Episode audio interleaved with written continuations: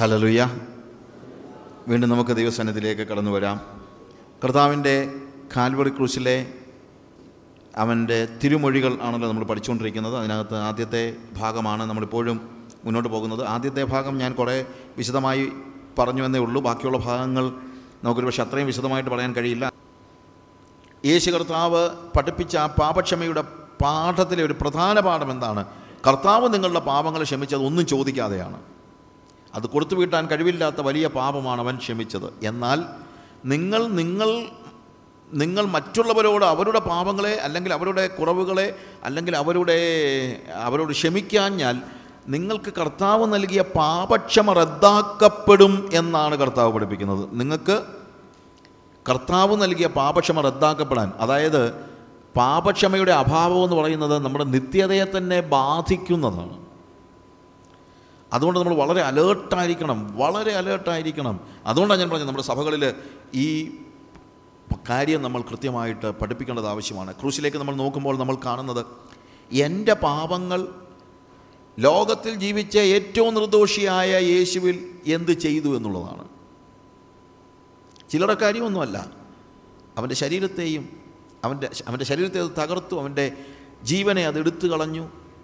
അവൻ നുറുക്കപ്പെട്ടു. ഇതെല്ലാമായിട്ടും ഞാൻ പറഞ്ഞ കഥയിലെ പോലെ മകന്റെ ജീവിതത്തിൽ അവൻ അപ്പനെ പോലും മനസ്സിലാക്കാൻ കഴിയാത്ത നിലയിൽ ആ അവസ്ഥയിലാണ് നമ്മളും. സ്വന്തം പിതാവിനെ മനസ്സിലാക്കാൻ കഴിയാത്ത രീതിയിൽ അവൻ മയക്കും മദ്യത്തിന് അല്ലെങ്കിൽ മയക്കുമരുന്നിന് അടിമയായിരിക്കുമ്പോൾ അവന്റെ പാപം അവന്റെ പിതാവിന്റെ ജീവൻ എടുത്താൽ എന്തായിരിക്കും അവസ്ഥ? ഇതുതന്നെയാണ് തന്നെയാണ് കാൽവറി ക്രൂശിൽ സംഭവിച്ചത്. എന്നിട്ടും ആ മകനോട് തന്റെ നെഞ്ചിൽ ആളറിയാതെ നിറയൊഴിച്ച മകനോട് ഒരു പിതാവ് ക്ഷമിക്കുമെങ്കിൽ സ്വാഭാവികമല്ല. അതാണ് വാസ്തവത്തിൽ കാൽവറി ക്രൂശിലെ കർത്താവിന്റെ പ്രാർത്ഥനയുടെ പ്രത്യേകത. നമ്മളവനെ ക്രൂശിക്കുമ്പോൾ യേശു ആരാണെന്നറിയാതെ നമ്മൾ നിറയൊഴിക്കുമ്പോൾ നമ്മൾ അഭക്തരായിരുന്നപ്പോൾ നമ്മൾ റിബല്യസ് ആയിരുന്നപ്പോൾ അവൻ നമ്മളെ സ്നേഹിച്ചു. അവൻ നമുക്ക് വേണ്ടി അപേക്ഷിച്ചു എന്നുള്ളതാണ് ഏറ്റവും പ്രാധാന്യമർഹിക്കുന്നതായ കാര്യം. അത് കണ്ടു കഴിഞ്ഞിട്ട് നമുക്കൊരിക്കലും മറ്റൊരാളോട് ക്ഷമിക്കാതിരിക്കാൻ കഴിയില്ല. ക്രൂശിലെ അവന്റെ വേദന നമ്മളൊന്ന് ആലോചിച്ച് നോക്കിയേ. ക്രൂശ് എന്ന് പറയുന്നത് ശരിക്കും പറഞ്ഞു കഴിഞ്ഞാൽ ഒരു മനുഷ്യന്റെ എത്രയും കൂടുതൽ പീഡിപ്പിച്ച് കൊല്ലാൻ കഴിയുമെന്നുള്ള ഒരു മനുഷ്യൻ ഒരു മാനുഷിക കണ്ടുപിടുത്തമാണ് ശരിക്കും പറഞ്ഞാൽ ക്രൂശ് എന്ന് പറയുന്നത്. ഇത്രയും ക്രൂരമായിട്ട് ഒരു മനുഷ്യനെ കൊല്ലാൻ വേറെ ഒരു മാർഗം ലോകത്തിലുണ്ടെന്ന് ചിന്തിക്കുന്നില്ല. അല്ലെങ്കിൽ സ്വാഭാവികമായില്ല. അവിടെ ഈ ഇത് ഒരു എക്സിക്യൂട്ടീവ് അല്ലെങ്കിൽ എക്സിക്യൂഷൻ എന്ന് പറയുന്നില്ല എന്താണ്? വധശിക്ഷ നടപ്പാക്കാൻ വേണ്ടി ഈ ക്രോസ് കണ്ടുപിടിച്ചത് കാർത്തേജിനിയൻസ് എന്ന് പറയുന്ന ഒരു ഒരു ഗ്രൂപ്പാണ് ഒരു ഒരു രാജ്യമാണ്. അവർ റിബലായിട്ടുള്ള ഈ ആളുകളെ കൊല്ലാനായിട്ട് കണ്ടുപിടിച്ച ക്യാപിറ്റൽ പണിഷ്മെന്റിന് വേണ്ടി ഉപയോഗിച്ച ഈ ഡിവൈസ് അതിനെക്കുറിച്ച് ഒരാൾ പറഞ്ഞിരിക്കുന്നത് to make death as painful as possible the most agonising and shameful form of ക്രൂസി execution ever devised by a man ലോകത്തിൽ ഇന്ന് വരെ കണ്ടുപിടിച്ചിട്ടുള്ള ഒരു മനുഷ്യനെ കൊല്ലാനായിട്ട് ഏറ്റവും ക്രൂരമായും പെയിൻഫുള്ളായിട്ടും അതേപോലെ എന്താണ് ഷെയിംഫുള്ളായിട്ടും അല്ലെങ്കിൽ ഒരു മനുഷ്യനെ പരസ്യകോലമാക്കാൻ പരസ്യ കോലമാക്കാൻ അതാണ് വാസ്തവത്തിൽ സംഭവിക്കുന്നത്. പരസ്യ കോലമാക്കി കൊല്ലാനായിട്ട് കണ്ടുപിടിച്ചിട്ടുള്ള ഏറ്റവും ഒരു മനുഷ്യൻ കണ്ടുപിടിച്ചിട്ടുള്ള മനുഷ്യ ചരിത്രത്തിൽ കണ്ടുപിടിച്ചിട്ടുള്ള ഏറ്റവും ഹീനമായ ഒരു കാര്യമാണ് ക്രൂശി മരണം എന്ന് പറയുന്നത്. ഈ കാർത്തനിജൻസിൽ നിന്ന് റോമൻസ് അത് ബോറോ ചെയ്തു. എന്നാൽ അവരൊരിക്കലും ഒരു റോമൻ സിറ്റിസനെ ക്രൂശിക്കുകയില്ലായിരുന്നു. അവരിത് ആർക്ക് വേണ്ടിയാണ് ചെയ്തതെന്ന് ചോദിച്ചാൽ റോമൻ ഗവൺമെന്റിനോട് റിവോൾട്ട് അല്ലെങ്കിൽ റോമൻ ഗവൺമെന്റിനോട് മത്സരിക്കുന്നവരായ ആളുകളെ ക്രൂശിച്ച് കാണിച്ചു കൊടുക്കുകയാണ്. If you are rebelling against Rome this is going to happen in your life അതിനുവേണ്ടി എത്രയും ക്രൂരത. അതായത് ഇനി ആരും ഇത് കണ്ടേച്ച് നമ്മുടെയൊക്കെ എന്ന് പറഞ്ഞാൽ ക്യാപിറ്റൽ പണിഷ്മെന്റ് നടത്തുമ്പോഴും വധശിക്ഷ വിധിക്കുമ്പോഴും എന്താണ്? ശരിക്കും പറഞ്ഞു കഴിഞ്ഞാൽ ആരും കാണുന്നില്ല. ഒരാളെ വധശിക്ഷയ്ക്ക് വിധിക്കപ്പെട്ട ഒരാളെ കൊല്ലുന്നൊന്നും ആരും കാണുന്നില്ല. പരസ്യ ശിക്ഷയല്ല എന്നാൽ ഇത് പരസ്യമായിട്ട് അതുകൊണ്ടാണ് ഇത് ഇവിടെ കിടക്കുന്നത്. പല ദിവസങ്ങൾ പലപ്പോഴും ഈ ക്രൂശിലെ ആളുകൾ കിടക്കും. രണ്ടും മൂന്നും ദിവസമൊക്കെ ചിലപ്പോൾ കിടക്കും. വളരെ ക്രൂരമായ മരണം. ഷെയിംഫുൾ ആയിട്ടുള്ള മരണം. അതാണ് വാസ്തവത്തിൽ ക്രൂശിലെ മരണം എന്ന് പറയുന്നത്. അതാണ് കർത്താവ് നമുക്ക് വേണ്ടി ഏറ്റെടുത്തത് എന്നുള്ളത് നിങ്ങൾ മറന്നു പോകരുത്. റോമൻ സിറ്റിസൻസിന് ഒരിക്കലും അവരത് കൊടുക്കത്തില്ലെന്ന് ഞാൻ പറഞ്ഞല്ലോ. ഇത് യഹൂദന്മാരായ ആളുകൾ കാര്യം യഹൂദന്മാരുടെ ജീവ പുസ്തകത്തിൽ തന്നെ ഉണ്ട് തിരുവഴുത്തിൽ തന്നെ ഉണ്ട്. മരത്തിന്മേൽ തൂങ്ങുന്നവനെല്ലാം ശപിക്കപ്പെട്ടവൻ. അങ്ങനെ ക്രൂശിൽ കർത്താവ് നമ്മുടെ ശാപങ്ങളെ മുഴുവൻ ഏറ്റെടുക്കുകയായിരുന്നു. അതുകൊണ്ട് ഇനിയും ആ ശാപം ഉണ്ടെന്നും പറഞ്ഞ് ആരും നിങ്ങളെ കളിപ്പിക്കാനായിട്ട് വരരുത്. ആ ശാപം ഉണ്ട് അത് ഞങ്ങൾ മുറിച്ചു തരാം. നാല് ദിവസം ഞങ്ങളുടെ വീ നിങ്ങളുടെ വീട്ടിൽ ഞാൻ വന്നിരുന്ന് പ്രാർത്ഥിച്ച് ശാപത്തെയൊക്കെ മുറിച്ചു തരാമെന്ന് പറഞ്ഞ് ആരെങ്കിലും വന്നു കഴിഞ്ഞാൽ അതൊക്കെ നേരത്തെ മുറിഞ്ഞതാ സഹോദര ഇനി വരണ്ടെന്നൊക്കെ പറഞ്ഞാൽ മതി. ദയവ് ചെയ്ത് ഇങ്ങനെയുള്ള കാര്യങ്ങൾ നമ്മൾ ഞാൻ ഈ ഇടയ്ക്ക് കയറി പറയുകയാണ്. കർത്താവ് കാൽവറി ക്രൂശിൽ മരിച്ചപ്പോൾ നമ്മുടെ പാപങ്ങളും നമ്മുടെ ശാപങ്ങളും ക്ഷമിക്കപ്പെട്ടു. പിന്നെ നിങ്ങൾ മനസ്സിലാക്കണം നിങ്ങളുടെ പൂർവപിതാക്കന്മാർ ആരെങ്കിലും അന്യാരാധന നടത്തിയിട്ടുണ്ടെങ്കിൽ അതിന്റെ പേര് പറഞ്ഞ് നോക്കിയിരുന്ന് നിങ്ങളെ ശിക്ഷിക്കുന്ന ഒരു പകയോടെ നമ്മൾ ചിലപ്പോൾ പാമ്പിനെ കുറിച്ച് പറയുമല്ലോ മൂർഖൻ പാമ്പ് വെറുതെയാണ് എന്താണ് നുള്ളി നോവിച്ച് വിട്ട് കഴിഞ്ഞാൽ നോക്കിയിരുന്ന് കടിക്കുമെന്നൊക്കെ. അങ്ങനൊന്നും പാമ്പ് കടിക്കത്തൊന്നുമില്ല. പാമ്പ് അതിനെ ഉപദ്രവിച്ചാൽ അന്നേരം കടിച്ചാലേ ഉള്ളൂ. നോക്കിയിരുന്ന് കടിക്കുന്നൊക്കെ കഥയിലേ ഉള്ളൂ. കഥയെ മാത്രമേ ഉള്ളൂ ഇങ്ങനെ പാമ്പ് നോക്കിയിരുന്നൊക്കെ കടിക്കുന്നത്. പക്ഷേ നമ്മുടെ ചിന്ത ഇതുപോലെ എന്നെങ്കിലും എന്റെ പിതാക്കന്മാരാരെങ്കിലും നുള്ളി നോവിച്ച് വിട്ടിട്ടുണ്ടെങ്കിൽ അന്യാരാധന കൊണ്ട് നുള്ളി നോവിച്ചിട്ടുണ്ടെങ്കിൽ ദൈവം ഇങ്ങനെ നോക്കിയിരിക്കും. നാലാമത്തെ അഞ്ചാമത്തെയും തലമുറ കഴിയുമ്പോൾ വന്ന് കൊത്തും ശപിക്കും എന്നൊക്കെ നിങ്ങൾ ചിന്തിക്കരുത്. അങ്ങനെന്നുള്ളൊരു ദൈവം അല്ല നമ്മുടെ ദൈവം. അങ്ങനെ ഒരു ദൈവമല്ല നമ്മുടെ ദൈവം നമ്മൾ മനസ്സിലാക്കണം. അങ്ങനെ പാരമ്പര്യ ശാപം എന്നൊക്കെ പറഞ്ഞുകൊണ്ടൊക്കെ നമ്മളെ കളിപ്പിക്കാൻ ദയവ് ചെയ്ത് നിങ്ങൾ അനുവദിക്കരുത്. നമ്മുടെ സകല പാപങ്ങളും നമ്മുടെ ശാപങ്ങളും എവിടെ ഇല്ലായ്മയാക്കി ആക്കി ആക്കപ്പെട്ടു. It is on the cross നിങ്ങൾ വീണ്ടും നിങ്ങൾ പാപം ചെയ്താൽ ദൈവം നിങ്ങളുടെ പാപത്തിന് ഒരു പക്ഷേ ശിക്ഷണം നൽകുമെന്നുള്ളതല്ലാതെ നിങ്ങളുടെ പൂർവപിതാക്കന്മാരുടെ പാപമെല്ലാം നോക്കിയിരുന്ന് നിങ്ങളെ ശിക്ഷിക്കുന്ന ഒരു ക്രൂരനായ ദൈവമല്ല നമ്മുടെ ദൈവം എന്ന് നിങ്ങൾ തിരി അങ്ങ് അത്രയുമെങ്കിലും നിങ്ങളൊന്ന് മനസ്സിലാക്കണം. ദൈവത്തെ നിങ്ങൾ മനസ്സിലാക്കണം. അല്ലെങ്കിൽ നിങ്ങൾ അല്ലെങ്കിൽ എന്തൊരു ദൈവത്തെ നിങ്ങൾ നിങ്ങൾ പിൻപറ്റുന്നത് എങ്ങനെയുള്ളൊരു ദൈവത്തെയാണ്. ഇത്രയും കരുണ കാണിക്കുന്നവനായ ഒരു ദൈവത്തെക്കുറിച്ച് എങ്ങനെയാണ് ഒരാൾക്ക് പറയാൻ പറ്റുന്നത്? നിങ്ങളുടെ ഏഴാമത്തെ തലമുറയ്ക്ക് മുമ്പ് നിങ്ങളുടെ വീട്ടിലൊരു അന്യാരാധന നടന്നതുകൊണ്ട് അത് നോക്കിയിരിക്കുകയാണ് ദൈവം എന്നൊക്കെ പറയുന്നത്. എന്തൊരു കഷ്ടമാണെന്ന് ആലോചിച്ച് നോക്ക്. അതൊക്കെ പോട്ടെ. ഞാൻ പറഞ്ഞതെന്ന് വെച്ച് കഴിഞ്ഞാൽ നിങ്ങൾ കളിപ്പിക്കപ്പെടാതിരിക്കാൻ വേണ്ടി പറഞ്ഞെന്നുള്ളതേ ഉള്ളൂ. ദയവ് ചെയ്ത് നിങ്ങളെ ആളുകൾ കളിപ്പിക്കരുത്. നിങ്ങളുടെ പാരമ്പര്യ ശാപം നിങ്ങളെ മുറിയാതെ കിടക്കുകയാണ് ഞങ്ങൾ മുറിച്ചു തരാമെന്നൊക്കെ പറഞ്ഞ് നിങ്ങളെ ദയവ് ചെയ്ത ആളുകൾ കളിപ്പിക്കരുത്. ഓക്കെ. പക്ഷേ കാൽവറി ക്രൂശിൽ നമ്മൾ കാണുന്ന കാര്യമെന്ന് പറയുന്നത് എത്രയും ക്രൂരമായി കൊല ചെയ്യപ്പെടുന്നതായ ആളുകൾ. റോമൻ സിറ്റിസൻസിനെ അവരത് ചെയ്യാത്തതിന്റെ കാരണം റോമൻ സിറ്റിസൻസിനെ അവർ എന്താണ്? റോമാക്കാർ പറയുന്നത് അവൻ തെറ്റ് ചെയ്താലും ഒരു പക്ഷേ യഹൂദനേക്കാൾ വലിയ തെറ്റ് ചെയ്താലും റോമൻ സിറ്റിസനെ അവരെന്ത് ചെയ്യത്തില്ല? ക്രൂശിക്കത്തില്ല. അതുകൊണ്ടാണ് അവർ പത്രോസിനെ ക്രൂശിക്കുന്നുണ്ട് പക്ഷേ പൗലോസിനെ അവർ ക്രൂശിക്കുകയല്ല. അവന്റെ തല ഛേദിക്കുകയാണ് ബിഹഡഡ് എന്തുകൊണ്ടാണെന്ന് അറിയാമോ പത്രോസിന് റോമൻ സിറ്റിസൺഷിപ്പ് ഇല്ല പൗലോസിന് റോമൻ പൗരത്വമുണ്ട്. അതുകൊണ്ട് വലിയ ഒരു- ഒരു പക്ഷേ പത്രോസിനെ കൂടുതൽ അല്ലെങ്കിൽ പൗലോസിനെ കൂടുതൽ വലിയ തെറ്റിനായിരിക്കും പിടിച്ചിരിക്കുന്നത് എന്ന് പറഞ്ഞാലും തെറ്റ് അല്ല ഞാൻ പറഞ്ഞത് അവരുടെ നോട്ടത്തിൽ. എന്നിട്ടും പൗലോസിനെ എന്ത് ചെയ്യുന്നില്ല അവർ ക്രൂശിക്കുന്നില്ല. ഈ ഗെറ്റ് മീ മൈ ഫ്രണ്ട്സ് മനസ്സിലാകുന്നുണ്ടല്ലോ ഈ കാര്യങ്ങളെക്കുറിച്ച് പറയുന്നത്. എന്നാൽ യേശു ഈ കാൽവറി ക്രൂശിൽ മറ്റുള്ളവരെക്കാൾ കൂടുതൽ പീഡ അനുഭവിച്ചു. അതാണ് ഞാൻ ഈ കാൽവറി ക്രൂശിലേക്ക് നമ്മൾ നോക്കുമ്പോൾ മനസ്സിലാക്കേണ്ടത്. കാരണം നോർമൽ വേയിൽ സാധാരണ നിലയിൽ ഒരു കുറ്റവാളിയെ കണ്ടെത്തി കഴിഞ്ഞാൽ അവനെ നാൽപ്പത് ഒന്ന് കുറയെ നാൽപ്പത് അടി ചാട്ടമാറ് കൊണ്ട് നാൽപ്പത് അടി അടിച്ചേച്ച് വിട്ടയക്കുകയാണ് പതിവ്. നാൽപ്പത് അടി അടിച്ചേച്ച് പിന്നെ ക്രൂശിക്കുന്നത് ഒരു സ്വാഭാവികമായ കാര്യമല്ല. നമ്മളിപ്പോൾ ജീവപര്യന്തം തടവിൽ കിടന്ന ഒരാളെ ജീവപര്യന്തം കഴിഞ്ഞിട്ട് തൂക്കിക്കൊല്ലുന്നത് ശരിയാണോ? അപ്പോൾ ജീവപര്യന്തം തടവ് കിട്ടിയ ഒരാൾക്ക് അയാൾ ശിക്ഷ അനുഭവിച്ചു കഴിഞ്ഞിട്ട് പിന്നെ വധശിക്ഷ കൊടുക്കുന്നു പറയുന്നത് സ്വാഭാവികമായി നടക്കാത്ത കാര്യമാണ്. പക്ഷെ അങ്ങനെ സ്വാഭാവികമായി നടക്കാത്ത ഒരു കാര്യമാണ് യേശുവിന്റെ കാര്യത്തിൽ നടന്നത്. ഞാനവനെ അടുപ്പിച്ച് വിട്ടയക്കുമെന്ന് പിലാത്തോസ് പറഞ്ഞു. യേശുവിനെ ഒന്ന് കുറയെ നാൽപ്പതടി മുപ്പത്തൊൻപതടി അടി ചാട്ടമാറ് കൊണ്ട് അവരടിച്ചു. നിങ്ങൾക്കറിയാമല്ലോ ചാട്ടവാറ് കൊണ്ടുള്ള അടി എന്ന് പറയുന്നത് നമ്മൾ ഉദ്ദേശിക്കുന്നതിൽ നിന്നൊക്കെ വളരെ വ്യത്യസ്തമായ ചാട്ടവാറാണത്. ആ വിപ്പിങ്ങിനകത്ത് ആ ചാട്ടയുടെ അറ്റത്ത് അവർ ചെറിയ മുൾ എന്നാണ് കുപ്പിച്ചില്ലുകളും മറ്റും കൊരുത്തു വെച്ചിട്ടുണ്ട്. ഓരോ പ്രാവശ്യം യേശുവിനെ അവർ ചാട്ട കൊണ്ട് അടിക്കുമ്പോഴും അവന്റെ മാംസം പറഞ്ഞു പോരുമായിരുന്നു. അങ്ങനെ ഈ നാൽപ്പത് അടി കഴിഞ്ഞാൽ ഇവൻ അർത്ഥപ്രാണനായി തീരുകയാണ്. അവൻ പിന്നെ ജീവിച്ചിരുന്നാൽ തന്നെ പ്രയോജനമില്ല. അത്രയ്ക്കും എന്താണ്? ക്രൂരമായ നിലയിൽ അവൻ പീഡിപ്പിക്കപ്പെട്ടു. പിന്നീടാണ് അവനെ ക്രൂശിക്കുന്നത്. ഞാൻ പറഞ്ഞല്ലോ ക്രൂശിമരണം തന്നെ ഒരു മനുഷ്യന് ലഭിക്കാവുന്ന മാക്സിമം ശിക്ഷയാണ്. പക്ഷേ യേശു കർത്താവിന്റെ ക്രൂശ് വേദനയുടെ കാര്യത്തിലും സഹനത്തിന്റെ കാര്യത്തിലും സാധാരണ ക്രൂശിക്കപ്പെടുന്നവനേക്കാൾ ഇരട്ടി വേദനയും പീഡനവും യേശുവിന് കാൽവറയിൽ അല്ലെങ്കിൽ അവന്റെ മരണത്തിൽ അനുഭവിക്കേണ്ടി വന്നു. അതാണ് ഞാൻ പറഞ്ഞത്.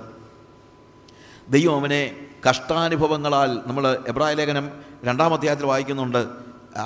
God made Jesus perfect through his suffering ദൈവം അവനെ അവന്റെ കഷ്ടാനുഭവങ്ങളാൽ തികഞ്ഞവനാക്കി എന്ന് പറയുന്നത്. അതായത് ഒരു സാധാരണക്കാരൻ അനുഭവിക്കാത്ത അവന്റെ കൂടെ ക്രൂശിക്കപ്പെട്ട രണ്ട് കള്ളന്മാർ അനുഭവിച്ചതിനേക്കാൾ കൂടുതൽ കഷ്ടത ക്രൂശിൽ ആരനുഭവിച്ചു യേശു അനുഭവിച്ചു. അതുകൊണ്ടാണ് ഈ അടിയും മറ്റും ഏറ്റിട്ട് പോകുന്ന വഴിക്ക് ക്രൂശ് എടുത്തുകൊണ്ട് നടക്കുമ്പോൾ ഞാൻ ഇന്നലെ പറഞ്ഞല്ലോ ഷിമോനെ കാണുമ്പോഴത്തേക്ക് അവർ ക്രൂശ് എടുക്കാൻ പടയാളികൾ നിർബന്ധിക്കുന്നതിന്റെ കാരണം.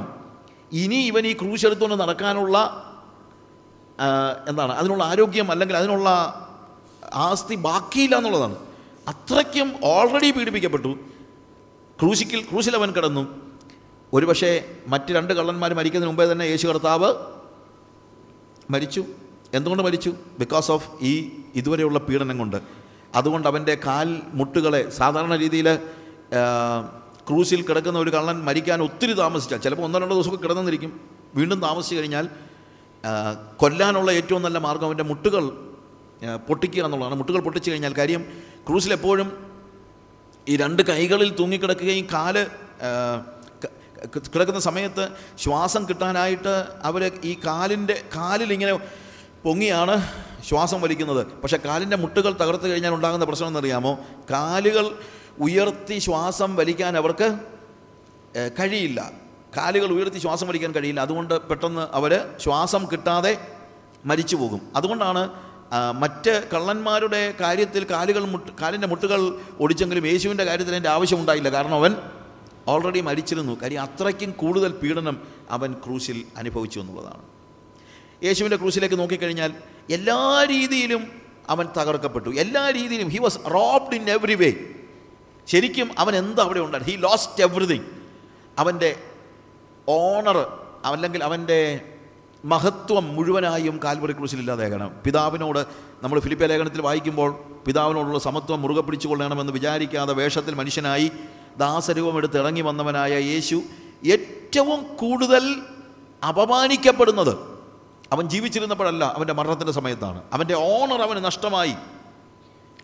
അവന്റെ ഫോളോവേഴ്സിനെ അവന്റെ അനുയായികളെ അവന് നഷ്ടമായി. അവന്റെ അനുയായികൾ യോഹന്നാൻ ഒഴികെ വേറെ ഒരാൾ പോലും അവന്റെ കാൽവറി ക്രൂശിന്റെ അടുത്തുണ്ടായിരുന്നില്ല. അവന്റെ കുടുംബത്തെ അവന് നഷ്ടമായി. അവന്റെ ജീവി അവന്റെ കൂടെ ഉണ്ടായിരുന്ന ആളുകളെല്ലാം അവന് നഷ്ടമായി. ഏറ്റവും ഒടുവിൽ അവൻ ആകപ്പാടെ സ്വന്തമെന്ന് പറയാൻ കഴിയുമായിരുന്ന അവന്റെ മേൽവസ്ത്രവും അവന് നഷ്ടമായി. Even he lost his last robe ഇത്രയ്ക്കും ഷെയിംഫുൾ ആയിട്ടുള്ള ഒരു മരണമാണ് നമ്മൾ അവിടെ യേശുവിന്റെ കാര്യത്തിൽ കാണുന്നത്. പക്ഷേ ആർക്കു വേണ്ടിയാണ് ഇതെല്ലാം? ഇതെല്ലാം അവൻ നമ്മളെ സമ്പന്നനാക്കേണ്ടതിന്. രണ്ട് കോരിന്തിയർ എട്ടാം അധ്യായത്തിന് ഒൻപതാം വാക്യം വായിക്കുമ്പോൾ നമ്മളോട് വായിക്കുന്നൊരു വാക്യമുണ്ട്. എന്താണെന്നറിയാമോ? നമ്മളെ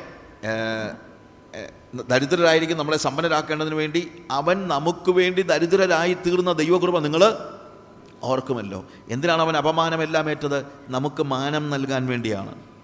എന്തിനാണ് അവൻ എല്ലാം നഷ്ടപ്പെടുത്തിയത്? നമുക്കെല്ലാം ലാഭമാക്കാൻ വേണ്ടിയാണ്. എന്തിനാണ് അവൻ മരണം വഹിച്ചത്? നമുക്ക് ജീവൻ നൽകുവാൻ വേണ്ടിയാണ്.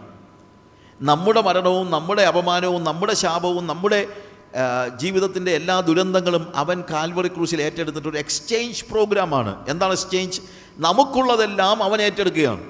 നമ്മുടെ അപമാനം അവൻ ഏറ്റെടുത്തു നമ്മുടെ ദുഃഖം അവൻ ഏറ്റെടുത്തു. അതുകൊണ്ടാണ് ഞാൻ പറഞ്ഞത് നമ്മുടെ ശാപവും അവൻ ഏറ്റെടുത്തു. നമ്മൾ ഏത് ശാപത്തിന്റെ കീഴിലാണെങ്കിലും ആ ശാപം അവൻ ഏറ്റെടുത്തു പാപം അവൻ ഏറ്റെടുത്തു രോഗം അവൻ ഏറ്റെടുത്തു. നമ്മുടെ കുറവുകൾ അവൻ ഏറ്റെടുത്തു. നമ്മുടെ അപമാനം അവൻ ഏറ്റെടുത്തു. നമ്മുടേതെല്ലാം അവന്റേതായി. എന്നാൽ എന്തിനു വേണ്ടിയാണ് നമ്മുടേതെല്ലാം അവൻ ഏറ്റെടുത്തെന്ന് ചോദിച്ചാൽ അവന്റേതെല്ലാം നമുക്ക് നൽകുവാൻ വേണ്ടിയാണ്. അതുകൊണ്ടാണ് സമ്പന്നനായിരുന്ന യേശു കാൽവറി ക്രൂശിൽ ദാരിദ്ര്യത്തിന്റെ ഏറ്റവും താഴെക്കിടയിൽ വന്ന് നിൽക്കുകയാണ്. എന്തിനു വേണ്ടി? നമ്മളെ സമ്പന്നരാക്കാൻ വേണ്ടി. നമ്മളെ സമ്പന്നരാക്കാൻ വേണ്ടി. നമ്മുടെ അപമാനം ഏറ്റെടുത്തിട്ട് അവൻ നമുക്ക് നൽകിയിരിക്കുന്നത് നമുക്ക് നഷ്ടപ്പെട്ടു പോയ തേജസ്സാണ്. നമുക്ക് നഷ്ടപ്പെട്ടു പോയ ഓണറാണ് നമുക്ക് നഷ്ടപ്പെട്ടു പോയ ബഹുമാനമാണ് ബഹുമതിയാണ്.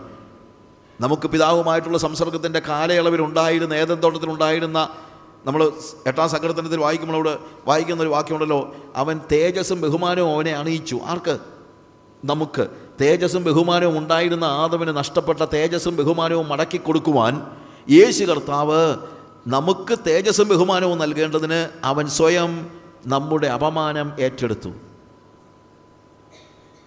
പിതാവിനോട് അല്ലെങ്കിൽ ഏതൻ തോട്ടത്തിൽ മത്സരത്തിലൂടെ നമുക്ക് നഷ്ടപ്പെട്ട ജീവൻ ഇത് തിന്നുന്ന നാളിൽ നീ മരിക്കും എന്ന് കർത്താവ് പറഞ്ഞു. അവന് മനുഷ്യവർഗത്തിന്റെ മേൽ മൂടിക്കിടന്ന മരണത്തെ ഏറ്റെടുത്തുകൊണ്ട് കർത്താവ് നമുക്ക് ജീവൻ നൽകുകയാണ്. കാൽവറി ക്രൂശിൽ അവൻ നമുക്ക് ജീവൻ നൽകുകയാണ്. അവന്റെ അവസാനത്തെ വസ്ത്രവും അവന് നഷ്ടപ്പെട്ടു. പക്ഷേ അവൻ നമ്മളെ തേജസ്സിന്റെ വസ്ത്രം ഉടുപ്പിച്ചു. നമുക്ക് നഷ്ടപ്പെട്ടതെല്ലാം നമുക്കുണ്ടായിരുന്ന എല്ലാ നഷ്ടങ്ങളും അവൻ ഏറ്റെടുത്തു. എന്നിട്ട് അവനുണ്ടായിരുന്ന സമൃദ്ധിയെ അവൻ നമുക്കായിട്ട് നൽകി തരുന്നു. ഇതാണ് വാസ്തവത്തിൽ നമ്മൾ കാണുന്ന ഏറ്റവും പ്രധാനപ്പെട്ട കാര്യം. ഇതെല്ലാം ആർക്കു വേണ്ടിയാണ്? നമുക്ക് വേണ്ടി. നമ്മുടെ പാപങ്ങളെ ക്ഷമിക്കാൻ വേണ്ടി നമ്മുടെ പാപങ്ങളില്ലായ്മ ചെയ്യുവാൻ. ഞാൻ കഴിഞ്ഞ സെഷനിൽ പറഞ്ഞൊരു കാര്യമുണ്ടല്ലോ. എന്താണ് പാപക്ഷമ എന്ന് ചോദിച്ചാൽ ചവ ഒരു പുഷ്പത്തെ ചവിട്ടി അരയ്ക്കുമ്പോൾ അതിൽ നിന്ന് നിർഗമിക്കുന്ന സുഗന്ധമാണ് വാസ്തവത്തിൽ പാപക്ഷമ എന്ന് പറയുന്നത്. യേശു തകർക്കപ്പെട്ടപ്പോൾ അവിടെ നിന്ന് അവന്റെ വാക്കുകളിലൂടെ നാം പാപക്ഷമ എന്തെന്നുള്ളത് അറിയുകയാണ്. അവന്റെ മധ്യസ്ഥതയുടെ ഫലം ഞാൻ പറയട്ടെ അവന്റെ പ്രാർത്ഥന നിഷ്ഫലമായി പോയില്ല പ്രിയമുള്ളവരെ. അവൻ എന്താ പ്രാർത്ഥിച്ചത്? പിതാവെ ഇവർ ചെയ്യുന്നത് എന്തെന്നറിയായികയാൽ ഇവരോട് ക്ഷമിക്കണമേ. ആ പ്രാർത്ഥന നിഷ്ഫലമായി പോയില്ല. എന്തുകൊണ്ടാണത് നിഷ്ഫലമായി പോയില്ല എന്ന് ഞാൻ പറയുന്നത്? അവന്റെ പ്രാർത്ഥന ചില ദിവസങ്ങൾക്കുള്ളിൽ ഉത്തരം കണ്ടെത്തുന്നുണ്ട്. എവിടെ? പെന്തിക്കോസ്തു നാളിൽ പത്രോസിന്റെ പ്രസംഗം കേട്ട് മൂവായിരം പേര് സ്നാനമേറ്റപ്പോൾ ഞാൻ പൂർണമായും വിശ്വസിക്കുന്നത് ഇവർ ചെയ്യുന്നത് എന്തെന്നറിയായികയാൽ ഇവരോട് ക്ഷമിക്കണമേ എന്ന് കർത്താവ് പ്രാർത്ഥിച്ച ആ പ്രാർത്ഥനയുടെ ഫലമാണ് ഈ യഹൂദന്മാരായ മൂവായിരം പേരുടെ മാനസാന്തരമെന്ന് ഞാൻ പൂർണമായിട്ട് വിശ്വസിക്കുന്നു. പിതാവിനോട് പ്രാർത്ഥിച്ച പിതാവെ അവരറിയാത്തത് കൊണ്ട് ചെയ്യുന്നതാണ്. അവർക്കറിയില്ല. ഞാൻ മഷികയാണെന്നുള്ളത് അവർക്കറിയില്ല. പക്ഷേ അൻപത് നാളുകൾക്ക് ശേഷം നമ്മൾ കാണുന്നത് എന്താണ്? പെന്തിക്കോസ് നാളിൽ അവൻ മഷികയെന്ന് തിരിച്ചറിഞ്ഞ് മൂവായിരം പേര് ജലത്തിൽ സ്നാനമേറ്റു. ആ പ്രാർത്ഥന നിരന്തരം വീണ്ടും നടന്നുകൊണ്ടേയിരിക്കുകയാണ്. നമ്മൾ ഇന്നലെ അപ്പോസൽപ്പെടുത്തി മൂന്നാം അധ്യായത്തിൽ മുടന്തൻ സൗഖ്യമായ ഭാഗം വായിച്ചപ്പോൾ പത്രോസ് പറയുന്നുണ്ട് നിങ്ങളും നിങ്ങളുടെ പ്രമാണികളും അറിയായ്മ കൊണ്ട് യേശുവിനെ ക്രൂശിച്ചു. എന്നാൽ ഇപ്പോൾ അതിൽ നിന്ന് മോചനം പ്രാപിക്കുവാൻ മാനസാന്തരപ്പെടുവിൻ എന്ന് പറഞ്ഞപ്പോൾ ചില ആളുകൾ അവിടെ മാനസാന്തരത്തിലേക്ക് നയിക്കപ്പെടുകയാണ്. അന്നും ഇന്നും തുടർന്നുള്ള കാലയളവിലും കർത്താവിന്റെ പ്രാർത്ഥന ഫലവത്തായിക്കൊണ്ടിരിക്കുകയാണ്. ഒരു പരിധി വരെ പറഞ്ഞാൽ ലോകത്തിലെവിടെയും നടക്കുന്ന മാനസാന്തരത്തിന്റെ ലോകത്തിലെവിടെയും നടക്കുന്ന മാനസാന്തരത്തിന്റെ പിന്നിൽ പ്രവർത്തിച്ചത് കാൽവറി ക്രൂശിൽ യേശു കർത്താവ് നടത്തിയ ഒരു പ്രാർത്ഥനയുടെ ഫലമാണെന്നാണ് ഞാൻ പറയുന്നത്. എന്റെ മാനസാന്തരത്തിന്റെ ഫലം എന്റെ മാനസാന്തരത്തിന്റെ കാരണം അതിന്റെ പിന്നിൽ പ്രവർത്തിച്ച പുറകോട്ട് ചകഞ്ഞു നോക്കിയാൽ ഏറ്റവും ഒളിച്ചെന്ന് കാണുന്നെന്നറിയാമോ? എന്നെ കണ്ടോണ്ട് യേശു കർത്താവ് കാൽവറി കൃഷി പ്രാർത്ഥിച്ചു കർത്താവെ സാജു ചെയ്യുന്നത് എന്തെന്ന് അവൻ അറിയായിക്കാൻ അവനോട് ക്ഷമിക്കണമേ. അവന് ഞാൻ മഷികയാണെന്നുള്ള യാഥാർത്ഥ്യത്തെ തിരിച്ചറിയാൻ ഒരു അവസരം കൊടുക്കണമേ. തീർച്ചയായും യേശു അങ്ങനെ പ്രാർത്ഥിച്ചു. അവൻ കാൽവറി ക്രൂശിൽ കിടന്ന് പ്രാർത്ഥിക്കുമ്പോൾ അവൻ എന്നെയും കണ്ടിരുന്നു. ആ പ്രാർത്ഥനയിൽ ഞാനും ഉണ്ടായിരുന്നു. അതുകൊണ്ടാണ് ഞാൻ പറഞ്ഞത് അത് നമ്മൾ ഇന്നലെ ഇന്നലെ നമ്മൾ ആരെ ആരെയൊക്കെ കുറിച്ചെന്ന് നമ്മൾ ഇന്നലെ ചില കാര്യങ്ങൾ ആലോചിച്ചു. യഹൂദ പ്രമാണികളെക്കുറിച്ച് യഹൂദന്മാരായ ജനങ്ങളെക്കുറിച്ച് പിലാത്തോസിനെക്കുറിച്ച് ഹെരോദാവിനെക്കുറിച്ച് എന്നൊക്കെ ജനങ്ങളെക്കുറിച്ച് എന്നൊക്കെ നമ്മൾ പറഞ്ഞു കാണും. യെസ് അതെല്ലാം ശരിയാണ്. പക്ഷേ അവർ മാത്രമല്ല അവനെന്ന് പ്രാർത്ഥിച്ചപ്പോൾ അവന്റെ മനസ്സിൽ അവന്റെ കണ്ണുകളും ഞാനും ഉണ്ടായിരുന്നു. നിങ്ങളും ഉണ്ടായിരുന്നു. അവന്റെ അന്നത്തെ മധ്യസ്ഥ പ്രാർത്ഥനയുടെ അനുഭവം രണ്ടായിരം വർഷങ്ങൾക്ക് ശേഷവും ഇന്നും വ്യാപരിച്ചു കൊണ്ടിരിക്കുകയാണ് ഹലലുയ്യ നമ്മുടെ നമ്മുടെ മാനസാന്തരത്തിന്റെയും കാരണം തീർച്ചയായും അന്നത്തെ അവന്റെ പ്രാർത്ഥനയുടെ കാര്യമാണ് എന്ന് ഞാൻ പൂർണമായിട്ട് വിശ്വസിക്കുന്നു. ഇനി നമ്മൾ രണ്ടാമത്തെ യേശുവിന്റെ തിരുമൊഴിയിലേക്ക് കിടക്കുകയാണ്. ലൂക്കോസിന്റെ സുവിശേഷം ഇരുപത്തി മൂന്നാമത്തെ അധ്യായത്തിൽ Luke chapter twenty three verse forty three അതിന്റെ നാൽപ്പത്തി മൂന്നാമത്തെ വാക്യം വായിക്കുമ്പോൾ നാൽപ്പത്തി മൂന്നാമത്തെ വാക്യത്തിൽ കർത്താവിന്റെ രണ്ടാമത്തെ തിരുമൊഴി നമ്മൾ കാണുകയാണ്. അവിടെ കർത്താവ് യേശു അവനോട് ഇന്ന് നീ എന്നോടുകൂടെ പറുദീസയിലിരിക്കും എന്ന് ഞാൻ സത്യമായി നിന്നോട് പറയുന്നു എന്ന് പറഞ്ഞു. യേശു അവനോട് ഇന്ന് നീ എന്നോടുകൂടെ പറുദീസയിലിരിക്കുമെന്ന് സത്യമായി ഞാൻ നിന്നോട് പറയുന്നു എന്ന് പറഞ്ഞു. നമുക്കറിയാമല്ലോ ഈ വാക്കുകൾ ആരോട് പറയുന്ന വാക്കുകളാണ്? കാൽവറി ക്രൂശിൽ യേശു കിടക്കുമ്പോൾ അവന്റെ ഇടത്തും വലത്തുമായി രണ്ട് കള്ളന്മാർ ക്രൂശിക്കപ്പെട്ടിരുന്നു എന്ന് നമുക്കറിയാം. കാൽവറി ക്രൂശിൽ കാൽവറിയിൽ ഒരു ക്രൂശ് മാത്രമല്ല ഉണ്ടായിരുന്നത്. കാൽവറിയിൽ മൂന്ന് ക്രൂശുകൾ ഉണ്ടായിരുന്നു മൂന്ന് കുരിശുകൾ ഉണ്ടായിരുന്നു. അതിൽ ഒരു കള്ളൻ എവിടുത്തെ കള്ളനാണെന്ന് അവിടെ എഴുതിയിട്ടില്ല. ഇടത്തെ കള്ളനാണോ വലത്തെ കള്ളനാണോ നമുക്ക് നമുക്കറിയത്തില്ല. അത് നമ്മളങ്ങ് പറയും വലത്തെ കള്ളനാണെന്ന്. അങ്ങനെ എഴുതിയിട്ടില്ല. തൂക്കിയ ദുഷ്പ്രവർത്തിക്കാരിൽ ഒരുത്തൻ ഒരാൾ. We do not know who ഏത് സൈഡ് ഏത് സൈഡാണെന്നുള്ള വിഷയമൊന്നുമല്ല. ഏത് സൈഡാണെങ്കിലും അതല്ല ഇന്നത്തെ വിഷയം. ഓക്കെ എന്നാൽ ഈ വ്യക്തി ഈ വ്യക്തിയുടെ കാര്യത്തിൽ നമ്മൾ ചില കാര്യങ്ങൾ പഠിക്കണം. നമുക്കൊക്കെ ഒരു ചിന്ത ചിലപ്പോഴെങ്കിലും ഉണ്ട് ഈ മാനസാന്തരപ്പെട്ട അല്ലെങ്കിൽ അനുദപിച്ച കള്ളൻ ഒരു നല്ല കള്ളനായിരുന്നു. അതായത് അയാൾ അത്രയും വലിയ പാപമൊന്നും ചെയ്തില്ല. മറ്റവനായിരുന്നു ക്രൂരൻ. അവൻ പറഞ്ഞില്ലേ ഓ നീ ക്രിസ്തുവെങ്കിൽ നിന്നെ തന്നെ രക്ഷിക്കുക ഞങ്ങളെയും രക്ഷിക്കുക മറ്റവൻ അങ്ങനല്ല അവൻ വെറും പാവമായിരുന്നു.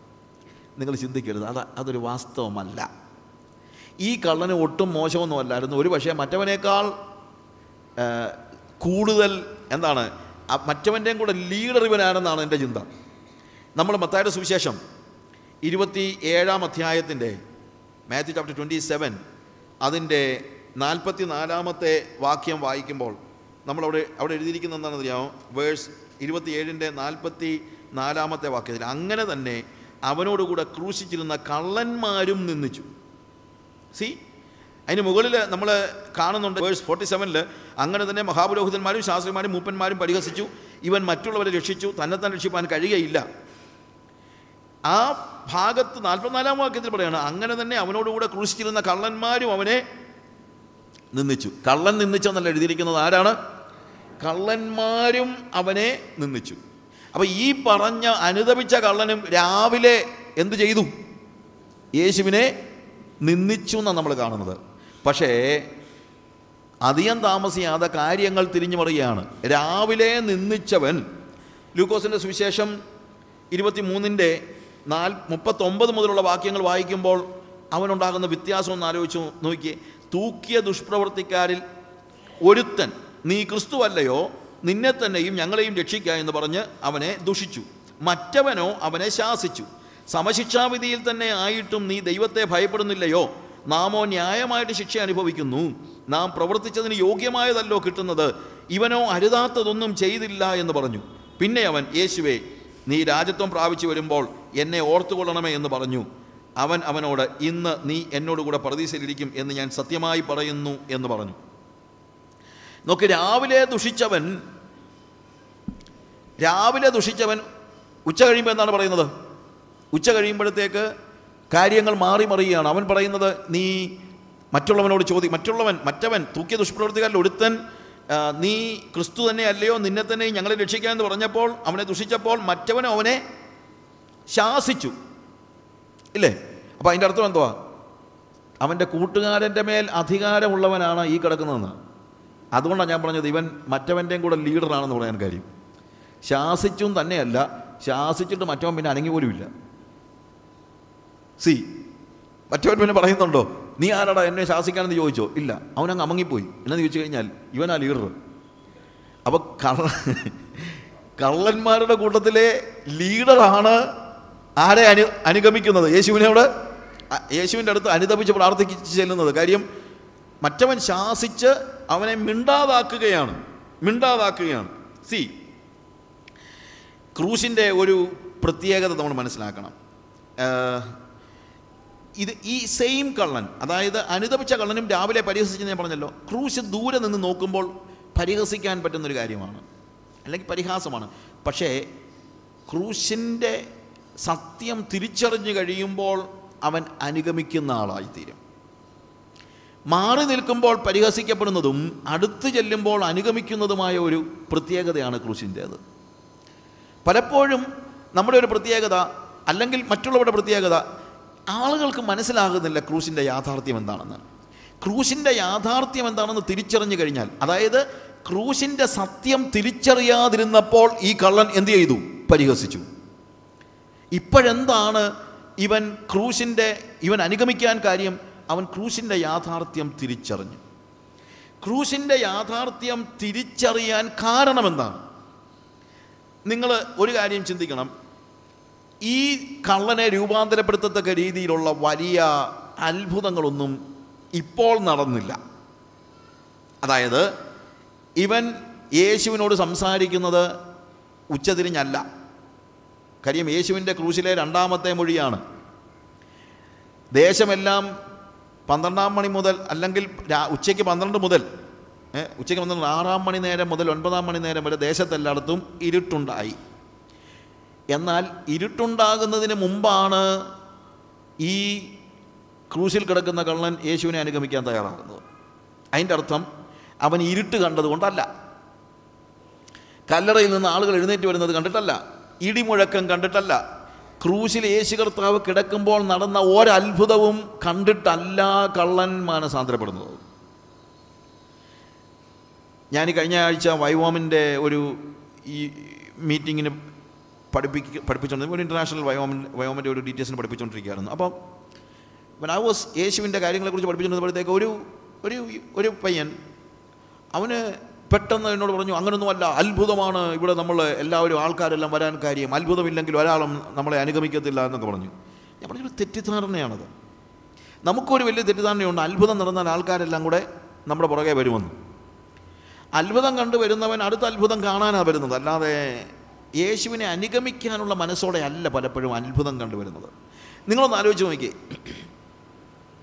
യേശുവിന്റെ പിന്നാലെ വന്ന നല്ലൊരു ശതമാനം ആളുകൾ യേശുവിന്റെ പ്രസംഗം കേൾക്കാൻ വന്നവർ അത്ഭുതങ്ങൾ കണ്ടിട്ടാ വരുന്നതെന്ന് വേണേൽ പറയാം. നമ്മൾ യോഹന്നയുടെ സുവിശേഷം ആറാം അധ്യായം തുടങ്ങുമ്പോൾ തന്നെ പറയുന്നുണ്ട് അവൻ ചെയ്ത അത്ഭുതങ്ങൾ കണ്ടിട്ട് അനേക പുരുഷാരും അല്ലെങ്കിൽ അവൻ ചെയ്ത അടയാളങ്ങളെ കണ്ടിട്ട് അനേക പുരുഷാരും അവന്റെ പ്രസംഗം കേൾക്കാനായിട്ട് വന്നു. അന്ന് ഒരത്ഭുതം കൂടെ നടന്നു അല്ലെങ്കിൽ ഒരു അടയാളം കൂടെ നടന്നു. എന്താണ്? അഞ്ചപ്പം കൊണ്ട് അയ്യായിരം പേരെ പോഷിപ്പിച്ചു. ഈ എല്ലാ അടയാളങ്ങൾ കണ്ടിട്ടും ഈ ആറാം അധ്യായത്തിൽ അതിന്റെ അറുപത്തിയാറാമത്തെ വാക്യത്തിൽ നമ്മൾ വായിക്കുന്നത് അന്ന് മുതൽ അവന്റെ ശിഷ്യന്മാരിൽ പലരും അവനെ വിട്ടുപോയി. പിന്നെ അവനോടുകൂടെ സഞ്ചരിച്ചതുമില്ല എന്നാണ് അപ്പോൾ അത്ഭുതം കണ്ടു വരുന്നവൻ അത്ഭുതം നടക്കാതെ വരുമ്പോൾ ഇട്ടേച്ചു പോകും. അത്ഭുതം കണ്ട് നമ്മൾ നമ്മൾ ചിന്തിക്കരുത്. അത്ഭുതങ്ങൾ കൊണ്ട് വരുട്ടി ദൈവം ഒത്തിരി പേരെ വരുത്താനായിട്ട് നോക്കുന്നത്. അതാണ് പലപ്പോഴും നമ്മുടെ എല്ലാം ഈ വലിയൊരു പ്രോബ്ലം എന്ന് പറയുന്നത്. ചിലപ്പോൾ നമ്മൾ പാടും പാട്ടും പാടാറുണ്ട്. ഇന്ന് എനിക്ക് ആവശ്യമുള്ള അത്ഭുതമാണ്. അത്ഭുതം. നമുക്ക് ആവശ്യമുള്ളത് അത്ഭുതമല്ല. നമുക്ക് ആവശ്യമുള്ളത് യേശുവിനെയാണ്. അത്ഭുതമല്ല ആവശ്യമായിരിക്കുന്നത്. അത്ഭുതം നടക്കത്തില്ലെന്ന് ആരും ഞാൻ പറഞ്ഞെന്നത് ചിന്തിക്കരുത്. അത്ഭുതമുണ്ട് മിറക്കിൾസ് ഉണ്ട് അത് വേദപുസ്തകത്തിലുള്ളതാണ്. മിറക്കിൾസ് ഉണ്ട് രോഗസൗഖ്യമുണ്ട് മറ്റ് മിറക്കിൾസ് ഉണ്ട്. ഇതെല്ലാം വേദപുസ്തകത്തിൽ പറഞ്ഞിട്ടുള്ളത് ഇതൊന്നും ആരും ഇല്ലെന്ന് പറയുന്നില്ലല്ലോ.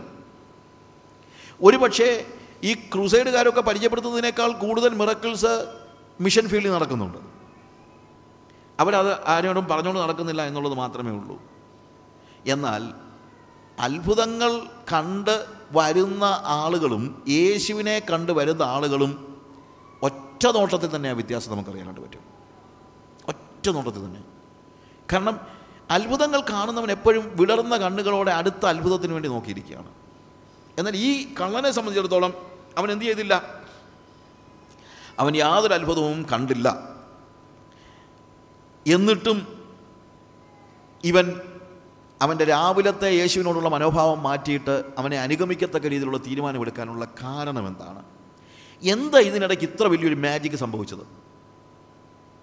ഞാൻ പറയുന്നത് മനസ്സിലാകുന്നുണ്ടല്ലോ രാവിലെ ദുഷിച്ചവൻ ഒന്നോ രണ്ടോ മണിക്കൂർ കഴിയുമ്പോൾ എന്തുകൊണ്ട് ഇത്രയ്ക്ക് വലിയ ഒരു ചേഞ്ച് ഇവനിലുണ്ടായി? ഈ ചേഞ്ച് ഉണ്ടാക്കിയത് അത്ഭുതമല്ലെന്ന് നമ്മൾ കണ്ടു. കാര്യം അവൻ അത്ഭുതമൊന്നും കണ്ടില്ല. പിന്നെന്ത് ഇവന് ചേഞ്ച് ഉണ്ടാകാനുള്ള കാരണം? അവന് ചേഞ്ച് ഉണ്ടാകാനുള്ള കാരണം പ്രത്യക്ഷത്തിൽ നമ്മൾ നോക്കിയാൽ ഒന്നേ ഉള്ളൂ. എന്താണെന്ന് അറിയാമോ യേശുവിന്റെ ഒരു പ്രാർത്ഥന. ദാറ്റ്സ് ഓൾ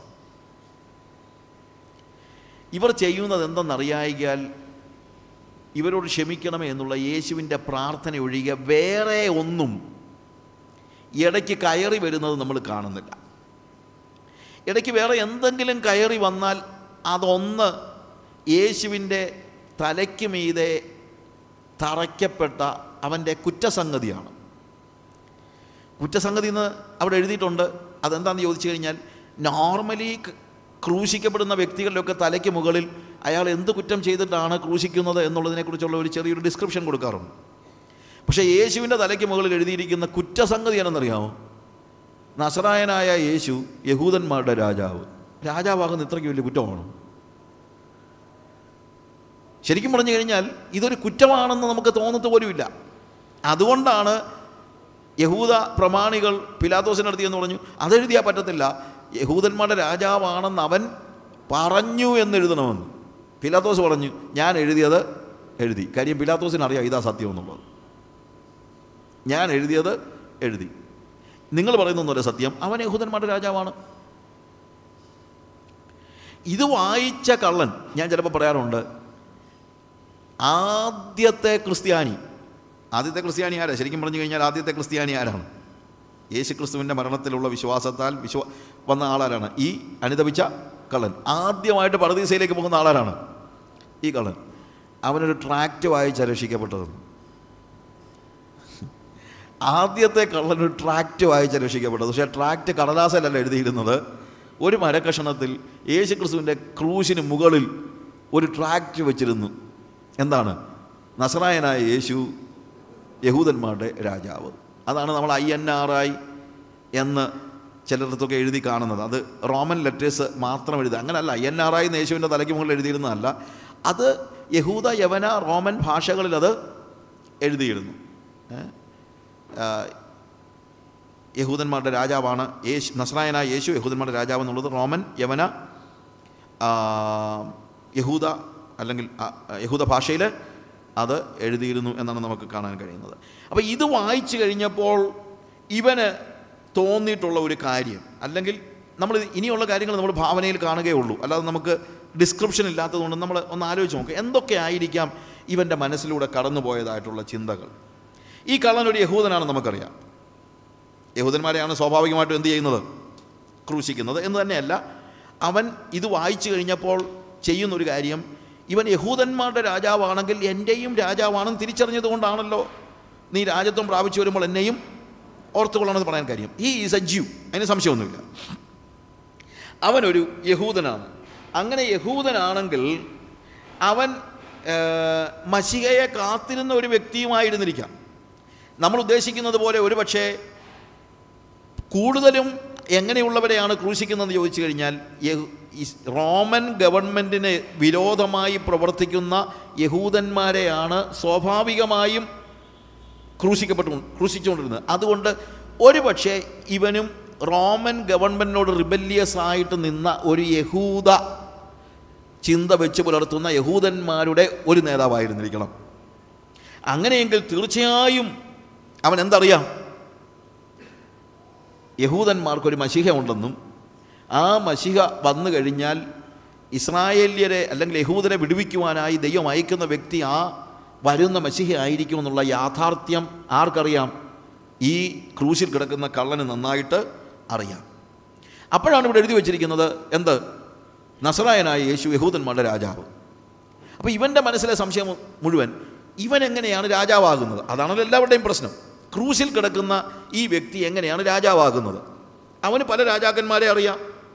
അവന് ഹേരോദാവിനെ അറിയാം.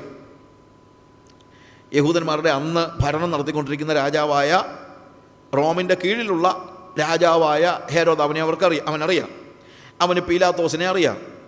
ഒരു പക്ഷേ റോമൻ സീസറിനെയും അവനറിയാം. നേരിട്ടറിയാമോ ഇല്ലെന്നുള്ളതല്ല രാജാക്കന്മാർ എന്ന നിലയിൽ അന്ന് നിലവിലുണ്ടായിരുന്ന എല്ലാ രാജാക്കന്മാരെക്കുറിച്ചും ഇവനറിയാം. പക്ഷേ ഇവരുടെയൊക്കെ പ്രത്യേകത എന്ന് ചോദിച്ചു കഴിഞ്ഞാൽ അവർ ഭൂമിയിലെ ഏതൊരു രാജാവും ചെയ്യുന്നത് പോലെ തങ്ങളെ എതിർക്കുന്നവരെ കൊല്ലുക എന്നുള്ളതല്ലാതെ ഇവരുടെ മനസ്സിൽ വേറെ അജണ്ടയൊന്നും ഇല്ല. അപ്പോൾ ഒരു രാജാവാണെങ്കിൽ കഴിവുണ്ടെങ്കിൽ അവൻ എതിർക്കുന്നവരെ കൊല്ലും. കഴിവുണ്ടായിട്ടും എതിർക്കുന്നവരെ കൊല്ലാത്ത ഒരു രാജാവുമില്ല. അങ്ങനെ ഒരു രാജാവിനെ കുറിച്ച് ഇവന് അറിയത്തില്ല. ഇവൻ പറയുന്നത് എടാ എനിക്ക് കഴിവുണ്ടായിരുന്നെങ്കിൽ ഞാൻ തന്നെ ഇവനെ കൊന്നേനുമല്ലോ. എനിക്ക് കഴിവുണ്ടായിരുന്നെങ്കിൽ പീലാത്തോസിനെ ഞാൻ തന്നെ കൊന്നേനെ. എന്നെ ക്രൂശിക്കാൻ വിധിച്ച പീലാത്തോസിനെ ഞാൻ തന്നെ കൊന്നേനെയും എന്തുകൊണ്ടാണ് ഈ ക്രൂശിൽ ഇവൻ കിടക്കുമ്പോൾ അല്ലെങ്കിൽ എന്തുകൊണ്ടാണ് ഇവൻ ക്രൂശിക്കപ്പെട്ട് കിടക്കുന്നത്? കഴിവില്ലാത്തത് കൊണ്ട് അഥവാ അവനെ ക്രൂശിക്കുന്നവരെ കൊല്ലാൻ കഴിവില്ലാത്തത് കൊണ്ടാണ് എന്ത് ചെയ്യുന്നത്? അവനിപ്പോൾ ക്രൂശിൽ കിടക്കേണ്ടി വരുന്നത്. ഗതികേട് കൊണ്ടാണ് അവൻ ക്രൂശിൽ കിടക്കേണ്ടി വരുന്നത്. ഞാൻ പറഞ്ഞ മനസ്സിലാകുന്നുണ്ടല്ലോ? അപ്പോൾ ഇവൻ ചിന്തിക്കുന്നത് എനിക്ക് കഴിവില്ല ഞാൻ രാജാവല്ല എനിക്ക് സൈന്യമില്ല എന്നെ രക്ഷിക്കാൻ സൈന്യമില്ല എന്നെ അനുസരിക്കാൻ പ്രജകളില്ല അതുകൊണ്ട് ഞാനൊരു രാജാവല്ല. പക്ഷേ ഇവൻ രാജാവാണെങ്കിൽ അവൻ പറയുന്നത് അല്ലെങ്കിൽ ഇവൻ രാജാവാണെന്നുള്ളൊരു യാഥാർത്ഥ്യമാണെങ്കിൽ എന്തുകൊണ്ട് ഇവന്റെ സൈന്യം ഇവന് വേണ്ടി പോരാടുന്നില്ല? ഞാൻ പറഞ്ഞത് മനസ്സിലാക്കണം. ഇവൻ രാജാവാണെങ്കിൽ അതും എഴുതിയിരിക്കുന്നത് എന്താണ്? യഹൂദന്മാരുടെ രാജാവ് എന്ന് പറയുമ്പോഴത്തേക്ക് he says he is Christ അതുകൊണ്ടാണല്ലോ നീ ക്രിസ്തു എങ്കിൽ ക്രൂശിൽ നിന്ന് ഇറങ്ങി വാ. ഇവൻ ക്രിസ്തുവാണെങ്കിൽ ഇവന്റെ ഒറ്റ സംശയമേ ഉള്ളൂ. ഇവൻ ക്രിസ്തുവാണെങ്കിൽ മുപ്പത്തഞ്ചാമത്തെ വാക്യത്തിൽ അവിടെ നമ്മൾ കാണുന്നുണ്ട് നീ ക്രിസ്തുവെങ്കിൽ നീ ഇറങ്ങി വാ എന്ന് പറയുന്നത്. ഇവൻ ക്രിസ്തുവാണെങ്കിൽ ഇതാണ് അവന്റെ അവകാശവാദമെങ്കിൽ ഇവന്റെ കയ്യിൽ ആണി അടിച്ചപ്പോൾ സ്വർഗീയ സൈന്യയുടെയായിരുന്നു ഇവൻ ക്രിസ്തുവാണെങ്കിൽ എന്തുകൊണ്ട് ഇവന്റെ കയ്യിൽ ആണി അടിക്കുവാൻ ദൈവ ദൈവം കാര്യം ക്രിസ്തു ആരുടെയാണ്? ദൈവത്തിന്റെയാണ് ദൈവത്തിന്റെ മകനാണ്. ദൈവത്തിന്റെ മകനാണെങ്കിൽ ദൈവമാണ് രാജാവെങ്കിൽ എന്തുകൊണ്ട് ഇവൻ ക്രൂശിക്കപ്പെടുവാൻ ഇവൻ ഏൽപ്പിച്ചു കൊടുക്കുന്നു? ദാറ്റ് ഇസ് എ ക്വസ്റ്റ്യൻ ഇവന്റെ മനസ്സിൽ സംശയം ഉണ്ടാക്കിയ ഏക കാര്യം ഇതാണ്. ഇവൻ സാധാരണ നമ്മൾ കാണുന്നത് പോലെ ഒരു രാജാവല്ല. He is a different kind of king വ്യത്യസ്തനായ ഒരു രാജാവാണ്. ഇവന്റെ കൈകൾ നാണി അടിച്ചപ്പോൾ എന്തുകൊണ്ട് അവൻ അവരെ കൊല്ലാനോ അതിനുവേണ്ടിയുള്ള ഒരു അപേക്ഷയെങ്കിലും അല്ലെങ്കിൽ അറ്റ്ലീസ്റ്റ് നടന്നാലും നടന്നില്ലെങ്കിലും. ഏലോ ഏലോവായ് ഏലോവായ് ലമ ശബക്താനി എന്നവൻ പിന്നീട് പ്രാർത്ഥിക്കുന്നുണ്ട്. അതായത് എന്റെ ദൈവമേ എന്റെ ദൈവമേ നീ എന്നെ കൈവിട്ടതെന്ത്? എന്നാൽ കയ്യേൽ ആണി അടിച്ചപ്പോൾ എന്തുകൊണ്ടാണ് ഇവൻ പ്രാർത്ഥിക്കാത്തത്? ഇതാണ് എന്റെ ചോദ്യം. കയ്യേൽ ആണി അടിച്ചപ്പോൾ എന്തുകൊണ്ട് ഇവൻ ഏറ്റവും കുറഞ്ഞത്? ഇച്ചിരി മുമ്പേ പറഞ്ഞവൻ എന്താണ്? ഞാൻ ക്രിസ്തുവാണെന്ന്. അങ്ങനെയെങ്കിൽ അവന് പറയരുതോ? ദൈവമേ എന്റെ കയ്യിൽ ആണി അടിക്കുന്നത് നീ കണ്ടില്ലേ? നിന്റെ സൈന്യത്തെ നീ അയക്ക് എന്നൊരു വാക്ക് എന്താണ് ഇവൻ പറയാത്തത്? ഞാൻ പറഞ്ഞ മനസ്സിലാക്കണം. വരുന്നോ വരാതിരിക്കുന്നോ അത് രണ്ടാമത്തെ കാര്യം.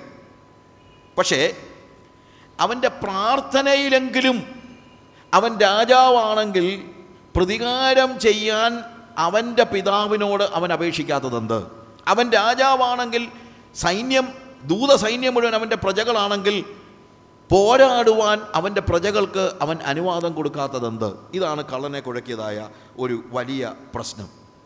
അങ്ങനെ ചിന്തിച്ചിരിക്കുമ്പോഴാണ് ഒരു പ്രാർത്ഥന കേൾക്കുന്നത്. പിതാവെ ഇവർ ചെയ്തിരിക്കുന്നത് എന്തെന്നറിയായിക്കാൽ ഇവരോട് ക്ഷമിക്കണമേ എന്ന് ക്ഷമിക്കണമേ എന്ന് പറയുമ്പോൾ വീണ്ടും കൂടുതൽ പ്രശ്നം ഉണ്ടാകുക. പീഡിപ്പിക്കപ്പെടുന്നത് ഒരു കാര്യം ലോകത്തിൽ ഒരാളും പീഡിപ്പിക്കപ്പെട്ടപ്പോൾ പീഡിപ്പിക്കപ്പെട്ടാൽ ഇതുപോലൊരു പ്രാർത്ഥന പ്രാർത്ഥിക്കത്തില്ല. പീഡിപ്പിക്കപ്പെടുമ്പോൾ ആത്മീകരം നമ്മൾ ചിന്തിക്കുന്നവർ തന്നെ നമുക്ക് എന്തെങ്കിലും ഒരു പ്രശ്നം ഉണ്ടാകുമ്പോൾ കർത്താവ് അവരുടെ മേൽ ഇഴുത്തി വീഴണമെന്നൊക്കെ പ്രാർത്ഥിക്കുന്നു. ആത്മീകരായിട്ടുള്ള ആളുകൾ പോലും. ഇല്ലേ? പീഡിപ്പിക്കപ്പെടുന്ന ഒരു വ്യക്തിയും ഇങ്ങനൊരു പ്രാർത്ഥന പ്രാർത്ഥിക്കുന്നത് അവനൊരിക്കലും പ്രതീക്ഷിച്ചിട്ടില്ല. ഉപദ്രവിക്കുന്നവർ ഉപ ഉപദ്രവിക്കുന്നവർക്ക് സഹിക്കാൻ ഒരു പക്ഷേ അടിമയ്ക്ക് കഴിയും. അവന് വേറെ ഗതിയില്ലാത്തത് കൊണ്ട് അടിമയെ ഉപദ്രവിച്ചാൽ അടിമ എന്ത് ചെയ്യും? അതങ്ങ് സഹിക്കും. ഇനി ഉപദ്രവിക്കുന്നവരെ ഉപദ്രവിക്കാൻ ഒരു മനുഷ്യന് കഴിയും. If you are a human being നിനക്ക് കഴിയുമെങ്കിൽ എന്ത് ചെയ്യും? ഉപദ്രവിക്കുന്നവരെ ഉപദ്രവിക്കും. പക്ഷേ ഉപദ്രവിക്കുന്നവരോട് ക്ഷമിക്കുവാൻ ദൈവികനായ ഒരു വ്യക്തിക്ക് മാത്രമേ കഴിയത്തുള്ളൂ. ഞാൻ പറഞ്ഞല്ലോ ഉപദ്രവം സഹിക്കാൻ അടിമയ്ക്ക് കഴിയും ഉപദ്രവിക്കുന്നവരെ ഉപദ്രവിക്കാൻ ഒരു മനുഷ്യന് കഴിയും പക്ഷേ ഉപദ്രവിക്കുന്നവരോട് ക്ഷമിക്കാൻ only godly people can forgive others യേശു ഉപദ്രവിക്കുന്നവരോട് ക്ഷമിക്കണമെന്ന് അപേക്ഷിക്കുക മാത്രമല്ല ക്ഷമിക്കുക മാത്രമല്ല അവരെ തകർക്കാൻ കഴിയുന്ന അതായത് Jesus was not only forgiving യേശു അവരോട് ക്ഷമിച്ചു. എന്ന് തന്നെയല്ല അവരെ തകർക്കാൻ കഴിയുന്ന പിതാവിനോട് അവരെ തകർക്കരുതേ എന്ന് അപേക്ഷിക്കുകയാണ്. അതായത് ഞാൻ ക്ഷമിക്കുക മാത്രമല്ല ഇപ്പം എന്നെ ഒരാൾ തല്ലാൻ വരുന്നെന്ന് വെക്കുക. എന്നെ തല്ലാൻ വരുമ്പോഴത്തേക്ക് ഞാൻ അവനെ തിരിച്ച് തല്ലുന്നില്ലെന്ന് തന്നെയല്ല. എന്നെ തല്ലുന്നത് കണ്ടു തല്ലാൻ വരുന്നവനോട് ഉപദ്രവിക്കരുത് എന്നൂടെ പറയുന്ന ഒരു സ്റ്റേജ് അതാണ് അവിടെ കാണുന്നത്. അപ്പോഴാണ് അവൻ മനസ്സിലാക്കുന്നത് ഇവൻ എന്ത് തരത്തിലുള്ള രാജാവാണ്. എന്ത് തരത്തിലുള്ള രാജാവാണ്. അവൻ രാജാവായിരിക്കുന്നത് കൊണ്ടാണ് അവന് അവന്റെ വികാരങ്ങളുടെ മേലും അവന്റെ ചിന്തകളുടെ മേലും അധികാരമുള്ളത് എന്ന് അവൻ മനസ്സിലാക്കി. അവൻ പറയുന്നത് എന്നെ ഉപദ്രവിക്കുന്നവരെ എനിക്ക് ഉപദ്രവിക്കാതിരിക്കാൻ കഴിയത്തില്ല. കാര്യം എന്റെ വികാരങ്ങൾ എന്തു ചെയ്യുന്നു? എപ്പോഴും അത് എന്റെ പ്രജകളല്ല. എന്റെ വികാരങ്ങൾ എന്റെ പ്രജകളല്ല. എന്നെ വിട്ടുപോവുകയാണ്. സോ നാച്ചുറലി എനിക്ക് ഉപദ്രവം ഉണ്ടായിക്കഴിഞ്ഞാൽ ഞാൻ എന്ത് ചെയ്തിരിക്കും? മറ്റുള്ളവരെ ഉപദ്രവിച്ചിരിക്കും. പക്ഷേ ഇവൻ അങ്ങനെയല്ല.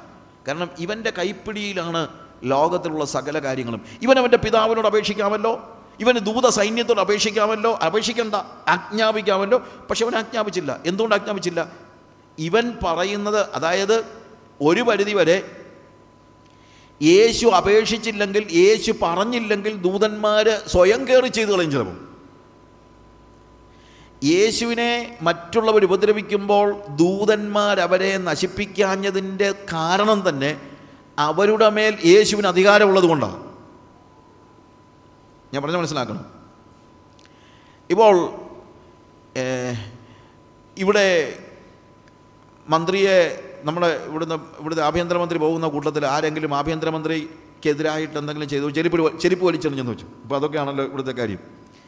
ചെരുപ്പ് വലിച്ചെറിഞ്ഞു അല്ലെങ്കിൽ തോക്കെടുത്ത് വെടിവെക്കാൻ തുടങ്ങുമ്പോഴത്തേക്ക് തോക്ക് എടുത്ത വ്യക്തിയെ അവന്റെ കൂടെയുള്ള അനുയായികൾ മന്ത്രിയുടെ ആജ്ഞ കിട്ടുന്നത് വരെ നോക്കി നിന്നിട്ടാണോ തൊട തൊടാൻ പോകുന്നത്? ആണോ? അല്ല. മന്ത്രി അടിക്കട എന്ന് പറയുമ്പോഴാണോ? അല്ല. അല്ലാതെ തന്നെ ചെയ്തിരിക്കും. ഇതുപോലെ കാൽവറി ക്രൂശിൽ യേശു കർത്താവ് പീഡിപ്പിക്കപ്പെടുമ്പോൾ ദൂതന്മാർക്ക് ആജ്ഞയൊന്നും വേണ്ട ശരിക്കും പറഞ്ഞാൽ.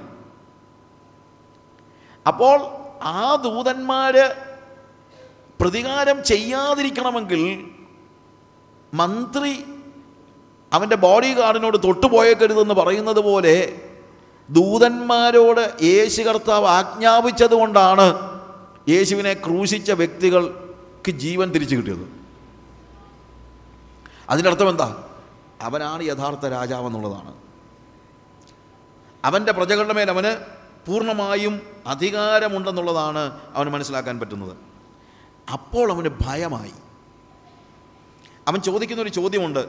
നീ ദൈവത്തെ അവിടെ പറഞ്ഞിരിക്കുന്ന വാക്കെന്നാണ് കൂട്ടുകാരനോട് ചോദിക്കുന്ന ഒരു ചോദ്യമുണ്ട്. എന്താണ്?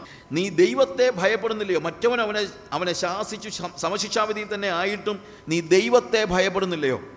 ദൈവ ഭയമുണ്ടായി എന്തുകൊണ്ടാണ് ദൈവഭയം ഉണ്ടായത് ഇത്രയും ശക്തനാണോ ഇവൻ?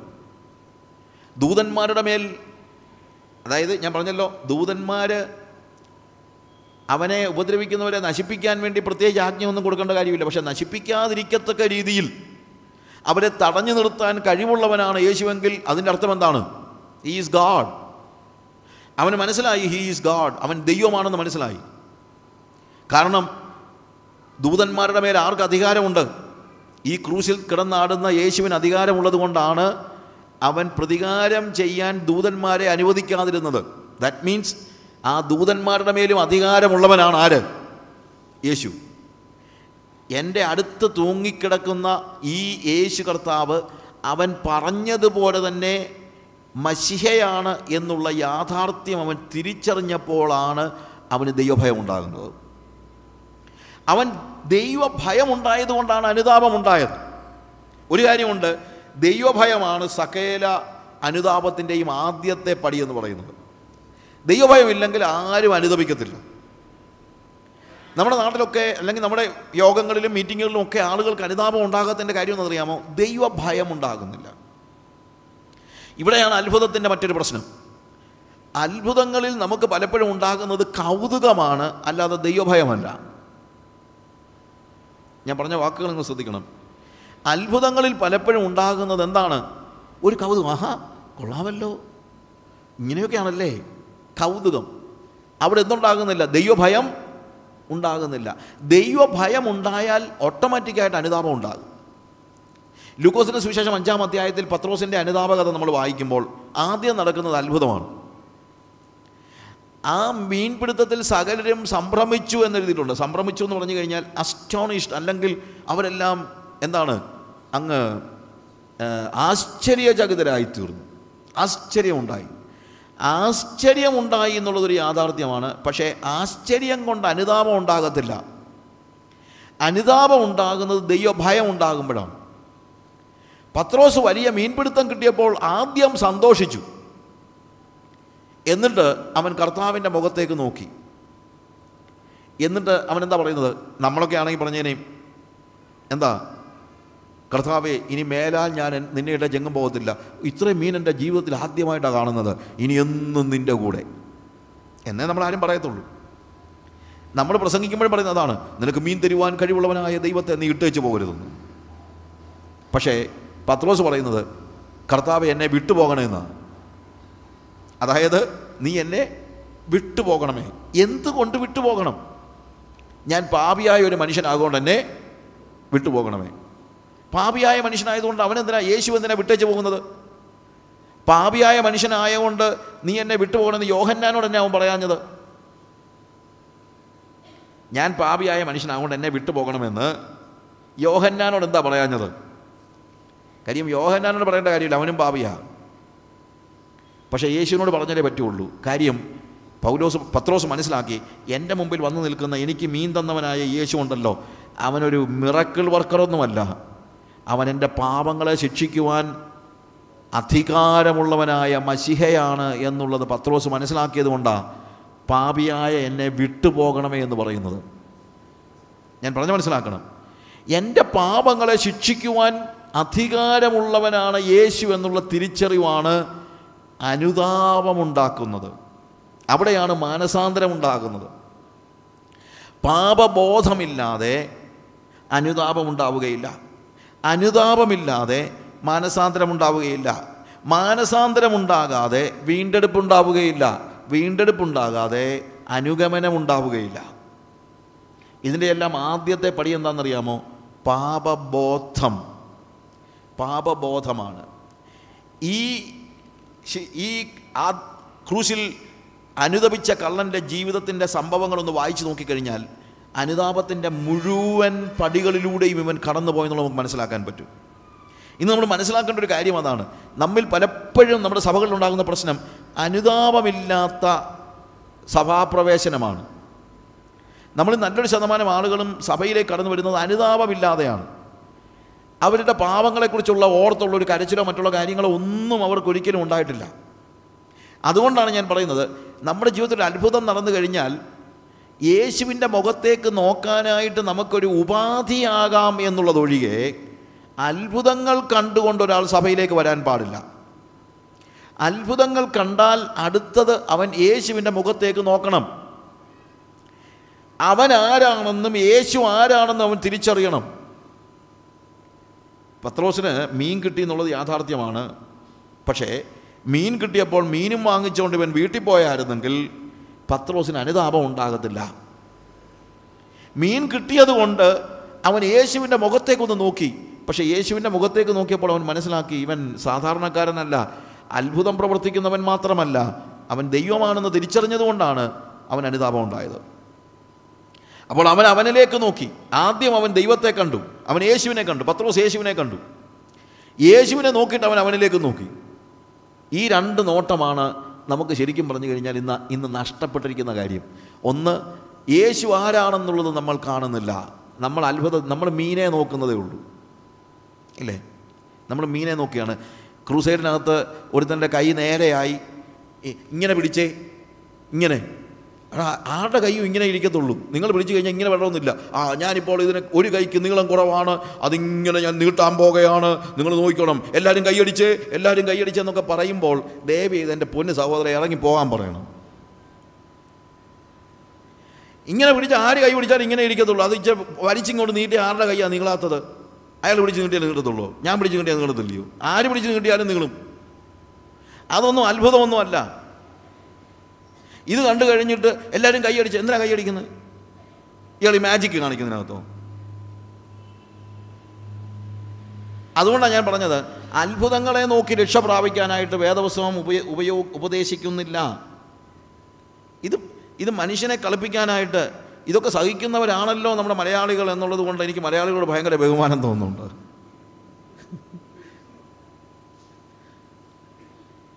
See this is something very എന്നാ നമുക്ക് ഭയങ്കര കഷ്ടമാണിത്. ദൈവനാമത്തിന് അപമാനം ഉണ്ടാക്കുന്ന രീതിയിലുള്ള പ്രവൃത്തിയാണ് ഇവർ ചെയ്യുന്നത്. ദൈവനാമത്തിന് അപമാനം ഉണ്ടാക്കുന്ന പ്രവൃത്തി. കൈ പിടിച്ചിങ്ങനെ അങ്ങോട്ട് വെച്ചിട്ട് നീട്ട നീളട്ടെ നീളട്ടെ എന്ന് പറഞ്ഞ് അങ്ങോട്ട് നീട്ടുന്നതാണോ? അത്ഭുതം. അതാണോ വലിയ അത്ഭുതം? അതിനെന്തിനെ കൈയടിക്കാൻ പറയുന്നത്? പ്രിയമുള്ളവരെ അത്ഭുതം നടന്നോട്ടെ. കൈ സൗഖ്യമാകുന്നെങ്കിൽ ആയിക്കോട്ടെ. ഇതൊന്നും പുറമേ നമ്മൾ കാണിക്കേണ്ട കാര്യങ്ങളല്ല. പത്രോസിന് മീനില്ലാതിരുന്നപ്പോൾ കർത്താവ് മീനെ കൊടുത്തു. പക്ഷേ പത്രോസ് മീനെ അല്ല നോക്കിയത്. അവൻ യേശുവിനെ നോക്കി. നിങ്ങൾ പറയുന്നത് മനസ്സിലാക്കണം. ഇന്നെല്ലാവരും മീനെ നോക്കാനാണ് പറയുന്നത്. കണ്ടില്ലേ? അത്ഭുതം നടന്ന് കണ്ടില്ലേ? അത്ഭുതം നോക്ക്. മീനെ നോക്ക്. മീനെ നോക്ക്. ഇന്ന് മീനെ നോക്കിയാണ് ആൾക്കാർ വരുന്നത്. അത്ഭുതം നടന്നു. അത്ഭുതം നടക്കട്ടെ അതിനെന്താ? ആ യേശുവിനെ നോക്ക്. യേശുവിനെ നോക്കുമ്പോൾ നിങ്ങൾക്ക് മനസ്സിലാകും യേശു ആരാണെന്ന്. അവൻ മിറക്കിൾ വർക്കറാണെന്നല്ല മനസ്സിലാകുന്നത്. എന്റെ പാപത്തെ ശിക്ഷിക്കുവാൻ അധികാരമുള്ളവനായ മഷിഹയാണെന്ന് മനസ്സിലാക്കും. അത് മനസ്സിലായി കഴിഞ്ഞപ്പോൾ പത്രോസ് അവനിലേക്ക് നോക്കി. അവൻ യേശുവിനെ നോക്കി. അവൻ അവനിലേക്ക് നോക്കി. നമ്മൾ യേശ് നമ്മൾ നമ്മളെ സ്വാഭാവികമായി നോക്കുന്നത് അരണ്ട വെളിച്ചത്തിലാണ്. പത്രോസ് പറഞ്ഞുകൊണ്ടിരുന്നത് ഞാൻ യോഹനാനേക്കാൾ ബെറ്ററാണ് അന്ത്രയോസിനേക്കാൾ നല്ലതാണ് എന്നൊക്കെ പറഞ്ഞുകൊണ്ടിരുന്ന ഒരു സമയമുണ്ട് പക്ഷേ അവൻ കമ്പയർ ചെയ്യുന്നത് അവന്റെ സഹോദരങ്ങളുമായിട്ടും കൂട്ടുകാരുമായിട്ടൊക്കെ ആയിരുന്നപ്പം വലിയ കുഴപ്പം അവന് തോന്നിയില്ല. പക്ഷേ ഇപ്പോൾ യേശുവിനെ കണ്ടു കഴിഞ്ഞപ്പോൾ യേശുവിന്റെ വെളിച്ചത്തിൽ പ്രകാശത്തിൽ അവൻ അവനെ തന്നെ കണ്ടപ്പോൾ അവൻ പറഞ്ഞു കർത്താവേ എന്നെ വിട്ടുപോകണമേ. ഞാൻ പാപിയായ ഒരു മനുഷ്യനാകൊണ്ട് എന്നെ വിട്ടുപോകണമേ. നമുക്കൊക്കെ പറ്റിയ പ്രശ്നം യേശുവിന്റെ പ്രകാശത്തിൽ നമ്മൾ ഇതുവരെയും നമ്മളെ കണ്ടിട്ടില്ല എന്നുള്ളതാണ്. മറ്റുള്ളവരുടെ വെളിച്ചത്തിൽ നമ്മൾ നമ്മളെ കണ്ടിട്ടുണ്ട്. നമുക്ക് നമ്മൾ കുഴപ്പമില്ല എന്ന് തോന്നിയിട്ടുണ്ട്. പക്ഷേ യേശുവിന്റെ വെളിച്ചത്തിൽ നമ്മൾ നമ്മളെ കാണുമ്പോൾ ദൈവ ഭയമുണ്ടാകുന്നു ആ ദൈവഭയമാണ് യഥാർത്ഥത്തിൽ നമ്മുടെ അനുതാപത്തിന്റെയും പാപബോധത്തിന്റെയും അനുതാപത്തിന്റെയും തുടക്കം. ഇന്ന് സഭയിൽ ഇതുപോലെയുള്ള ഒരു ദൈവഭയമുണ്ടോ? ഞാൻ ആദ്യമായിട്ട് ഒരു ഒരു മീറ്റിങ്ങിൽ ഒരു സുവിശേഷ മീറ്റിങ്ങിൽ ഞാൻ ആദ്യമായിട്ട് പോയ സന്ദർഭം ഞാൻ ആലോചിക്കുന്നുണ്ട്. പള്ളിയിൽ പോയിട്ടുണ്ട് പക്ഷേ അതല്ല. ഒരു വിശ്വാസികളുടെ മീറ്റിങ്ങിന് ഞാൻ ആദ്യമായിട്ട് പോകുന്ന ഒരു സന്ദർഭം. പെന്തിക്കോസുകാരുടെ ഒരു മീറ്റിങ്ങിന് ആദ്യമായിട്ട് ഞാൻ പോവുകയാണ് ഞാൻ അവിടെ കയറിയിരുന്നപ്പോൾ എനിക്ക് ഫീൽ ചെയ്തതെന്നറിയാമോ എനിക്കിവിടെ ഇരിക്കാനുള്ള യോഗ്യതയില്ലെന്നാണ്. അവിടെ ഇരിക്കുന്ന ജനങ്ങളുടെ കണ്ണുകളിലേക്ക് നോക്കിയപ്പോൾ ഞാൻ മനസ്സിലാക്കി ഞാൻ അവരെ പോലെയല്ല. എനിക്കവിടെ ദൈവസാന്നിധ്യം ഫീൽ ചെയ്തു. ഞാൻ ചിന്തിച്ചു എനിക്കിവിടെ ഇരിക്കാൻ ഞാൻ മിസ്ഫിറ്റ് ആണെന്ന് എനിക്ക് തോന്നി. ഞാൻ മിസ്ഫിറ്റ് ആണെന്ന് തോന്നി. നമ്മൾ പിരിവെട്ടി കയറുന്നെന്ന് പറയുന്നത് പോലെ മിസ്ഫിറ്റ് ആണെന്ന് എനിക്ക് തോന്നി. ഞാൻ ചെയ്തതെന്നറിയാമോ? ഐ വെന്റ് ഔട്ട് സൈഡ് ഞാൻ പുറത്ത് പോയി കരയാൻ തുടങ്ങി. എന്റെ പാപങ്ങളെ ഓർത്ത് ഞാൻ കരയാൻ തുടങ്ങി. ഇതാണ് എന്റെ മാനസാന്തര അനുഭവം ആരും പ്രസംഗിച്ച് കേട്ടിട്ടല്ല. പ്രസംഗം കേൾക്കുന്നതിന് മുമ്പേ തന്നെ ഞാൻ മനസ്സിലാക്കി ദൈവത്തിന്റെ സന്നിധിയിലേക്ക് പ്രവേശിക്കാൻ എനിക്ക് യോഗ്യതയില്ല. ദൈവത്തിന്റെ സന്നിധി നിൽക്കാൻ എനിക്ക് യോഗ്യതയില്ല. ഞാൻ പുറത്ത് പോയി പൊട്ടിക്കരഞ്ഞു. എന്റെ പാപങ്ങളെ ഓർത്ത് പാപങ്ങളുടെ ലിസ്റ്റെല്ലാം ഓർത്തിട്ടൊന്നുമല്ല ദൈവസന്നിധി നിൽക്കാൻ എനിക്ക് കഴിവില്ലല്ലോ എന്ന് ഓർത്തിട്ട് അതിന് കഴിയുന്നില്ലല്ലോ എന്ന് ഓർത്തിട്ട് എന്റെ പാപത്തെ ഓർത്ത് ഞാൻ പൊട്ടിക്കരയാൻ തുടങ്ങി. പ്രിയമുള്ളവരെ ദൈവത്തിന്റെ വെളിച്ചത്തിൽ നമ്മളെ കാണുമ്പോഴാണ് നമ്മൾ മനസ്സിലാക്കുന്നത്. അവന്റെ സന്നിധി നിൽക്കാനുള്ള യോഗ്യത എനിക്കില്ല. ആ തിരിച്ചറിവാണ് ദൈവഭയം ഉണ്ടാക്കുന്നത്. നമ്മുടെ പ്രശ്നം നമുക്ക് ദൈവഭയമില്ല. നമ്മുടെ സഭയിൽ ദൈവഭയമില്ല. ദൈവ സാന്നിധ്യം ആർക്കും ഫീൽ ചെയ്യുന്നില്ല. അതുകൊണ്ട് കയറിയിരിക്കാൻ ആർക്കും ഒരു ബുദ്ധിമുട്ടുമില്ല. വാസ്തവമായി ദൈവം ഇവരുടെ മധ്യത്തിലുണ്ടെന്ന് നമ്മുടെ യോഗത്തിൽ വന്ന് കയറിയിട്ട് ആരെങ്കിലും പറയുമെന്ന് നിങ്ങൾ ചിന്തിക്കുന്നുണ്ടോ? എനിക്കിവിടെ ഇരിക്കാനുള്ള യോഗ്യതയില്ല എന്ന് പറഞ്ഞുകൊണ്ട് പൊ- പൊ- പോയി പൊട്ടിക്കരയുന്ന ഒരു വ്യക്തിയെ ഇന്ന് നിങ്ങൾക്ക് കാണാൻ കഴിയുന്നുണ്ടോ? നമുക്ക് നഷ്ടമായത് ഈ ദൈവഭയമാണ്. അനുദപിച്ച കള്ളൻ മറ്റേ കള്ളനോട് ചോദിക്കുന്ന ഒരു ചോദ്യമുണ്ട്. നാം സമശിക്ഷാവിധിയിലായിരുന്നിട്ടും നാം സമശിക്ഷാവിധിയിലായിരുന്നിട്ടും നീ ദൈവത്തെ ഭയപ്പെടുന്നില്ലയോ? പ്രിയമുള്ളവരെ ജനങ്ങളെ ദൈവഭയത്തിലേക്ക് നയിക്കണമെങ്കിൽ നമുക്ക് അത്ഭുതങ്ങൾ കാണിച്ച് വരുട്ടി ഒന്നും കൊണ്ടുവരാൻ പറ്റത്തില്ല. നമ്മുടെ സഭകളിൽ ദൈവ സാന്നിധ്യം നിറഞ്ഞു നിൽക്കണം. യേശുക്രിസ്തുവിന്റെ സാന്നിധ്യമാണ് പത്രോസിനെ ദൈവഭയത്തിലേക്ക് നയിച്ചത്. കാൽവറി ക്രൂശിൽ കിടക്കുന്ന അനുദപിച്ച കള്ളനെ ദൈവഭയത്തിലേക്ക് നയിച്ചത് വേറൊന്നുമല്ല. എന്ത്? അവന്റെ അടുത്ത് കിടക്കുന്ന യേശുവിലെ യേശുവിന്റെ സാന്നിധ്യം. ഹീസ് ഗാഡ് യേശുവിന്റെ സാന്നിധ്യം മാത്രമേ ഒരാളെ പാപബോധത്തിലേക്ക് നയിക്കത്തുള്ളൂ. നമ്മുടെ സഭയിൽ ഉണ്ടാകേണ്ടത് ദൈവസാന്നിധ്യമാണ് പ്രിയമുള്ളവരെ. ആരെങ്കിലും കയറി വരുമ്പോൾ ആ ദൈവ സാന്നിധ്യത്തിൽ നിൽക്കാൻ കഴിവില്ലാത്തവരായി അവർ പുറത്തുപോയി അലറി കരയുന്ന ഒരു അനുഭവം ഉണ്ടാകണം. പത്രോസ് അലറി കരയുകയാണ് പാപിയായ എന്നോട് കരുണ തോന്നണമേ. എന്നെ ശിക്ഷിക്കരുതേ എന്ന് അവൻ പറയുന്നത്. കാര്യം ശിക്ഷിക്കാൻ ശിക്ഷിക്കപ്പെടുവാനുള്ള യോഗ്യതയുള്ള അത്ര വലിയ അധർമ്മം ചെയ്തവനാണ് ഞാൻ. പാപിയാണ് ഞാൻ എന്നവൻ പറയുകയാണ്. ഈ അനുതാപത്തിന്റെ സ്റ്റെപ്പ് നമ്മൾ വായിക്കുമ്പോൾ പഠിക്കുമ്പോൾ നമുക്കറിയാമല്ലോ ആദ്യം അവൻ തന്നെ താനൊരു അധർമ്മിയാണെന്ന് സമ്മതിക്കുകയാണ്. നമ്മൾ വായിച്ച ഭാഗത്ത് മറ്റവനോ അവനെ ശാസിച്ചു സമശിക്ഷാവിധി തന്നെ ആയിട്ടും നീ ദൈവത്തെ ഭയപ്പെടുന്നില്ലയോ നാമോ ന്യായമായിട്ട് ശിക്ഷ അനുഭവിക്കുന്നു. അവൻ പറഞ്ഞു നമ്മൾ അനുഭവിക്കുന്നത് ന്യായമായ ശിക്ഷയാണ്. ന്യായമായ ശിക്ഷയാണെന്ന് പറയാൻ കാര്യം എന്താണ്? നമ്മൾ അധർമ്മികളായതുകൊണ്ടാണ് ശിക്ഷ അനുഭവിക്കുന്നത്. പ്രിയമുള്ളവരെ ഈ കാലയളവിൽ ഒരു വലിയ പ്രശ്നം നമ്മൾ ആരും ഞാൻ ന്യായമായ ശിക്ഷ അനുഭവിക്കുന്നെന്ന് പറയത്തില്ല. എല്ലാവരും പറയുന്നത് ഇത് അനുഭവിക്കത്തക്ക രീതിയിലുള്ള തെറ്റൊന്നും ഞാൻ ചെയ്തിട്ടില്ലെന്ന്. ആലോചിച്ച് നോക്കിയേ. ഒരു നല്ല പനി വന്നാൽ അല്ലെങ്കിൽ നല്ലൊരു രോഗം വന്നാൽ ഉടനെ നമ്മൾ കർത്താവിനോട് ചോദിക്കുന്ന ഒരു ചോദ്യമുണ്ട്. അല്ലെങ്കിൽ നമ്മൾ ഞാൻ എന്തോ ചെയ്തിട്ടാണ് കർത്താവെ എന്നെ നീ ഇങ്ങനെ ശിക്ഷിക്കുന്നതെന്ന് നമ്മുടെ എല്ലാവരുടെയും കാര്യം അതാണ്. ആരുടെയും കുറ്റമല്ല. നമ്മൾ എന്തോ ചെയ്തിട്ടാണ്. എന്നാൽ യഥാർത്ഥ പാപബോധമുള്ളവൻ ഒരിക്കലും അങ്ങനെ പറയത്തില്ല. ദൈവസന്നിധിയിൽ ഒരുത്തൻ അങ്ങനെ പറയാൻ പറ്റുമോ? ഞാൻ എന്തോ ചെയ്തിട്ടാണ് ഞാനിത് അനുഭവിക്കുന്നതെന്ന് പറയാനായിട്ട് പറയുന്നവൻ. അവൻ പാപബോധം ഉണ്ടാകി ഉണ്ടായിട്ടില്ലാത്തത് കൊണ്ടാണ്. ഞാൻ ജോണി എറിക്സനെ കുറിച്ചൊരു ബുക്ക് എഴുതിയിട്ടുണ്ട്. ജോണി എന്ന പേരിൽ അതിനകത്ത് ഇതേപോലെ തന്നെ ജോണി ജോണി എറിക്സൺ പതിനേഴ് വയസ്സുള്ള ഡൈവിങ് ആക്സിഡന്റിൽ അവളുടെ ശരീരം ക്വാട്രിപ്ലജിക്കായിട്ട് ശരീരത്തിന്റെ കഴുത്തിന് താഴോട്ട് കംപ്ലീറ്റ് ആയിട്ട് തളർന്നു പോയി. ഒരു ദിവസം കുടുംബ പ്രാർത്ഥനയിൽ ഈ പെൺകുട്ടി അപ്പനോട് ചോദിച്ചു ഡാഡ് ഞാൻ എന്ത് ചെയ്തിട്ടാണ് ദൈവം എന്നെ ഇങ്ങനെ ശിക്ഷിക്കുന്നത്? ആ അപ്പൻ പറഞ്ഞൊരു കാര്യമുണ്ട് ജോണി നീ എന്തെങ്കിലും ചെയ്തിട്ടാണ് ദൈവം എന്നെ നിന്നെ ഈ അവസ്ഥയിലാക്കിയെന്ന് പറയാൻ ഞാൻ ഒരുക്കമല്ല. കാരണം ദൈവത്തിന് നമ്മുടെ മേലെ അവകാശമുണ്ട് അതുകൊണ്ട് അവൻ എന്തും ചെയ്യാം. എന്നാലും ചോദിച്ചതുകൊണ്ട് പറയുകയാണ്. നമ്മളൊക്കെ പ്രാർത്ഥിക്കുമ്പോൾ പറയുമല്ലോ കർത്താവേ എന്റെ പാപങ്ങൾ വെച്ച് നോക്കിയാൽ എനിക്ക് കിട്ടാവുന്ന ന്യായമായ ശിക്ഷ നിത്യ നരകമാണെന്ന് അത് വെച്ച് നോക്കുമ്പോൾ നിന്റെ ശരീരത്തിന്റെ തളർച്ച ന്യായമല്ലെന്ന് നമുക്ക് പറയാൻ പറ്റുമോ? അല്ലെങ്കിൽ അതൊരു വലിയ കാര്യമാണെന്ന് പറയാൻ പറ്റുമോ? നമ്മുടെ പാപത്തിന് പകരം തക്ക പാപത്തിന് പകരം തക്ക തക്കവണ്ണം പകരം ചെയ്യുന്നവനല്ല നമ്മുടെ ദൈവം. നമ്മുടെ ശരീര ജീവിതത്തിൽ സംഭവിക്കുന്ന എല്ലാ ദുരിതങ്ങളും ദുരന്തങ്ങളും എല്ലാം നമ്മുടെ പാപങ്ങളുടെ ഫലമാണെന്ന് ഞാൻ ഒരിക്കലും പറയത്തില്ല. അങ്ങനെ അല്ല വേദോസം പഠിപ്പിക്കുന്നത്. എന്നാൽ ഏതെങ്കിലും സന്ദർഭത്തിൽ ഞാൻ എന്തോ ചെയ്തിട്ടാ നീ എന്നോട് ഈ കാണിക്കുന്നതെന്ന് ചോദിച്ചാൽ അതിന്റെ അർത്ഥം ഞാൻ അത്ര മോശക്കാരനല്ലെന്നാണ് ശരിയല്ലേ? ചില ആളുകളൊക്കെ പറയുമ്പോൾ സാക്ഷി പറയുമ്പം പ്രിയമുള്ളവരെ ഞാനൊരു മര്യാദ പാപിയായി അങ്ങനെ ജീവിച്ചു പോരുന്നതായ കാലയളവിൽ ഞാൻ ഒത്തിരി സ്ഥലങ്ങളിൽ പറഞ്ഞിട്ടുണ്ട് ദയവ് ചെയ്ത് അങ്ങനെ പറയരുത്. അങ്ങനൊരു പാപിയില്ല. മര്യാദ പാപി എന്ന് പറഞ്ഞൊരു പാപിയില്ല. എന്തോ നിങ്ങൾ ഈ മര്യാദ പാപി എന്ന് പറഞ്ഞാൽ മനസ്സിലാക്കുന്നത്? മര്യാദ പാപി എന്ന് ആരെങ്കിലും വിളിക്കാമെങ്കിൽ ലോകത്തിൽ വിളിക്കാമെങ്കിൽ ഒരുതിനെ വിളിക്കാമായിരുന്നത് പൗലോസിനെയാണ്. ന്യായപ്രമാണം സംബന്ധിച്ച് ഞാൻ അനിന്യം അവൻ പറയുന്നത് അതായത് എന്റെ മുഖത്ത് നോക്കി ന്യായപ്രമാണത്തിലെ ഇന്ന കാര്യം നീ തെറ്റിച്ചില്ലേടാ എന്ന് എന്നോട് ചോദിക്കാൻ ആരും ഇല്ലായിരുന്നു. പരീശൻ ജനിച്ച പരീശൻ അവൻ ജീവിതത്തെ സൂക്ഷിച്ചവനാണ്. എന്നിട്ട് അവൻ അവനെക്കുറിച്ച് പറയുന്നത് ആ പാപികളിൽ ഞാൻ ഒന്നാമെന്നാണ്. നമുക്ക് നാണമില്ലയോ ഞാനൊരു മര്യാദ പാപിയായിട്ട് ജീവിക്കുകയായിരുന്നു പറയാൻ? അതിന്റെ അർത്ഥം എന്താണ്? ഇന്നുവരെയും നമുക്ക് യഥാർത്ഥത്തിൽ പാപബോധമുണ്ടായിട്ടില്ല എന്നുള്ളതാണ്.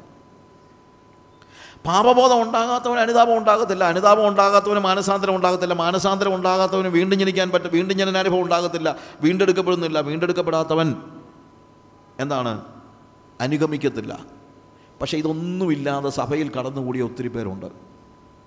ഇതൊന്നുമില്ലാതെ. അവർക്ക് അനുതാപം ഉണ്ടായിട്ടില്ല മാനസാന്തരം ഉണ്ടായിട്ടില്ല. അവർ സഭാംഗങ്ങളാണ്.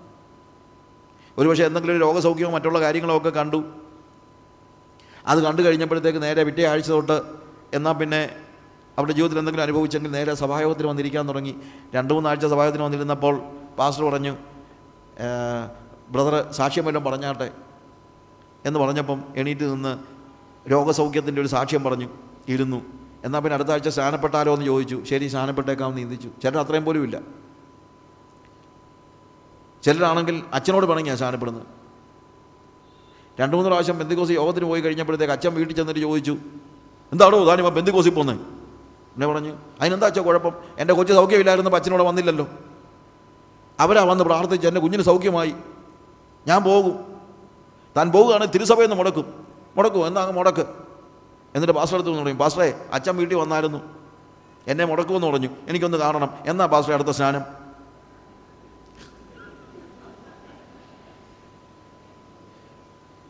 അങ്ങനെ സ്നാനപ്പെട്ട എത്രയോ പേര് നമ്മുടെ സഭയിലുണ്ട്. അച്ഛനോട് വേണമെങ്കിൽ സ്നാനപ്പെട്ടവർ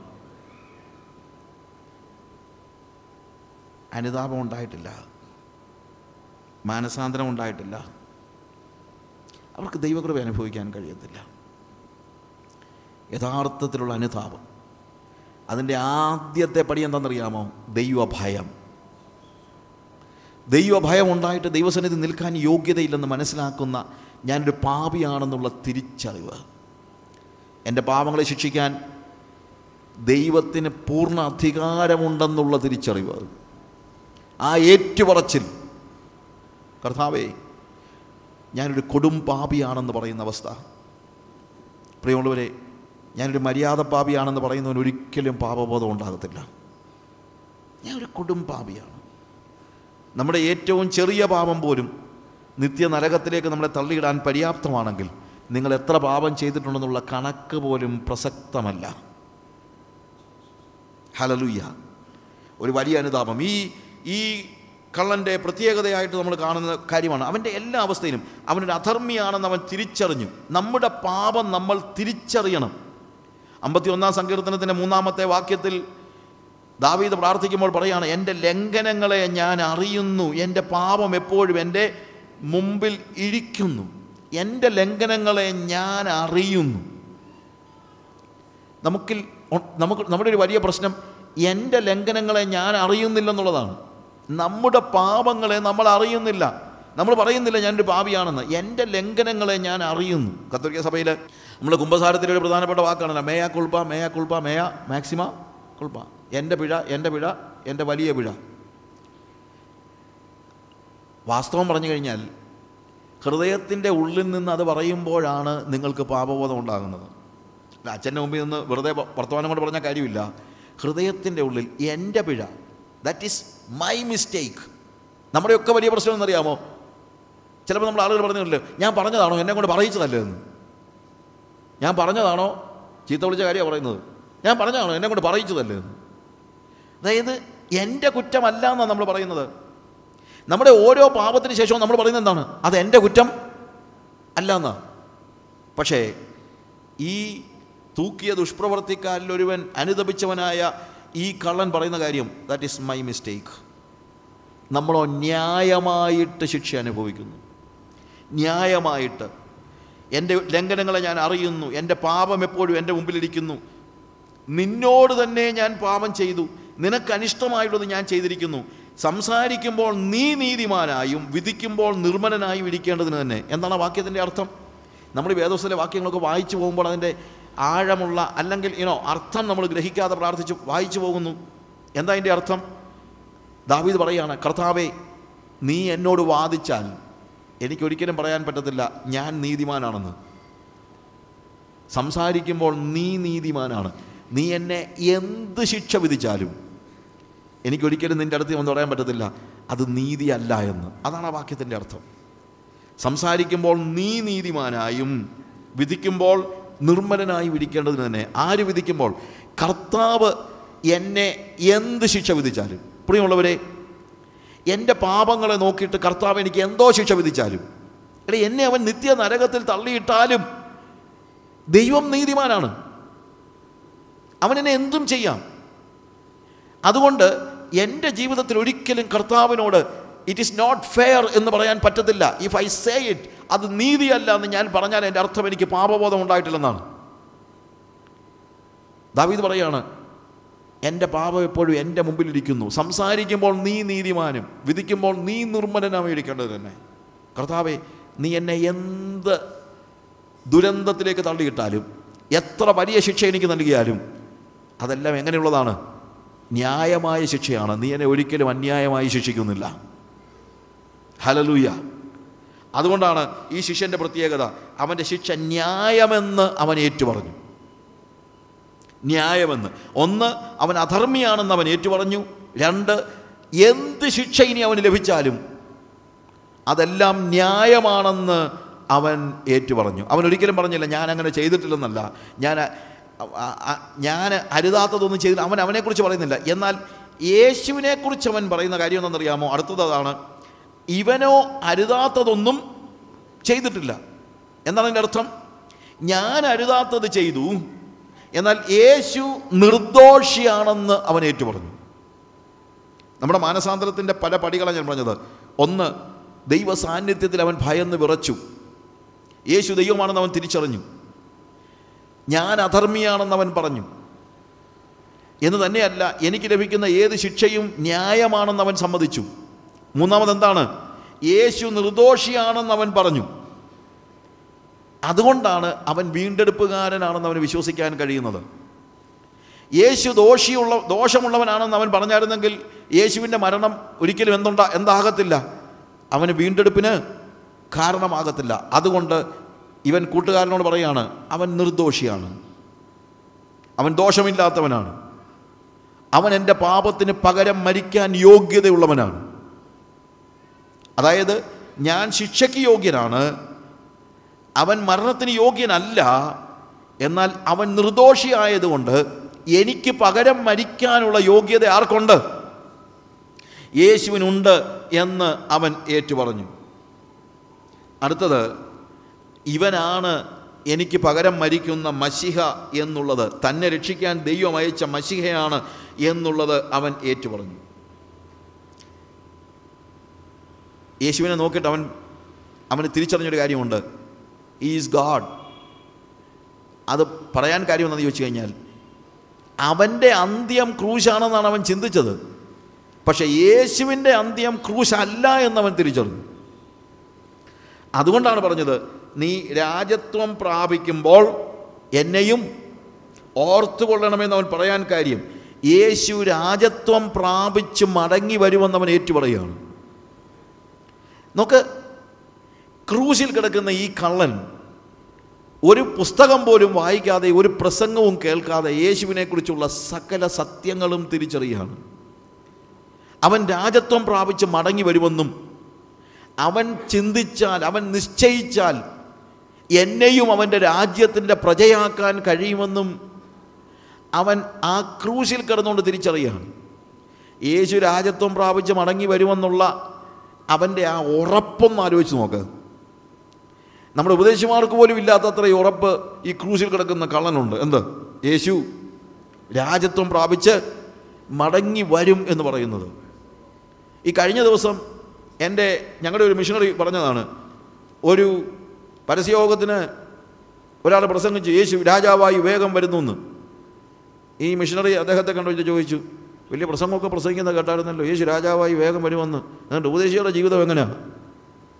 മോനെ അതൊക്കെ അല്ലാതെ നമുക്ക് പ്രസംഗിക്കാൻ പറ്റുമോ അതൊക്കെ വേറെ എഴുതിയിട്ടുള്ള കാര്യമല്ലയോ? അത് നമ്മളത് പ്രസംഗിക്കുന്നു. ഞാൻ പറഞ്ഞത് ഭയങ്കര സങ്കടത്തോടെയാണ്. തങ്ങൾ വിശ്വസിക്കുന്നതല്ലാത്ത പ്രസംഗിക്കുന്ന പ്രസംഗകരെ കൊണ്ട് നമ്മൾ നിറഞ്ഞിരിക്കുകയാണ്. യേശു മടങ്ങി വരുമെന്നുള്ള വിശ്വാസം യേശു മടങ്ങി രാജ്യത്വം പ്രാപിച്ച് മടങ്ങി വരുന്നുള്ള ബോധ്യമുണ്ടെങ്കിൽ നമ്മുടെ ലൈഫ് ഇങ്ങനെ ആയിരിക്കുമോ? ഈ പ്രസംഗിക്കുന്നവന്റെ ലൈഫ് ഇങ്ങനെ ആയിരിക്കുമോ? നമ്മുടെ കൺവെൻഷനുകളിലും മറ്റും വലിയ വലിയ ആഴത്തിലുള്ള വലിയ ദൈവശാസ്ത്രം പറയുന്നവരായ ആളുകൾ യേശുവിന്റെ വരവിനെക്കുറിച്ച് ഇപ്പം അങ്ങനെ പ്രസംഗിക്കുന്നൊന്നുമില്ല. അല്ലെങ്കിൽ ഈ പറയുന്ന കാര്യങ്ങൾ ശരിയായിട്ട് വിശ്വസിക്കുന്നുണ്ടെങ്കിൽ ഇങ്ങനെ ആയിരിക്കുമോ ജീവിതം? നമ്മളുടെ സഭകളിൽ നമ്മൾ പ്രഖ്യാപിക്കുന്ന കാര്യങ്ങൾ യഥാർത്ഥത്തിൽ നമ്മൾ വിശ്വസിക്കുന്നുണ്ടെങ്കിൽ ഇങ്ങനെ ആയിരിക്കുമോ നമ്മുടെ ജീവിതം? നമ്മുടെ ലൈഫ് കൊണ്ടാണ് നമ്മൾ മറുപടി പറയേണ്ടത് എന്നുള്ളത് നമ്മൾ മനസ്സിലാക്കണം. തന്നെ രക്ഷിക്കാൻ യേശുവിന് കഴിയും എന്നവൻ വിശ്വസിച്ചു. എന്ന് തന്നെയല്ല രക്ഷിക്കാൻ കഴിവുണ്ടെന്ന് മാത്രമല്ല അതിനവന് മനസ്സുണ്ടെന്നും അവൻ വിശ്വസിച്ചു. യേശുവിന്റെ എബിലിറ്റിയിൽ മാത്രമല്ല അവന്റെ ക്യാരക്ടറിലും ഈ കള്ളൻ വിശ്വസിച്ചു.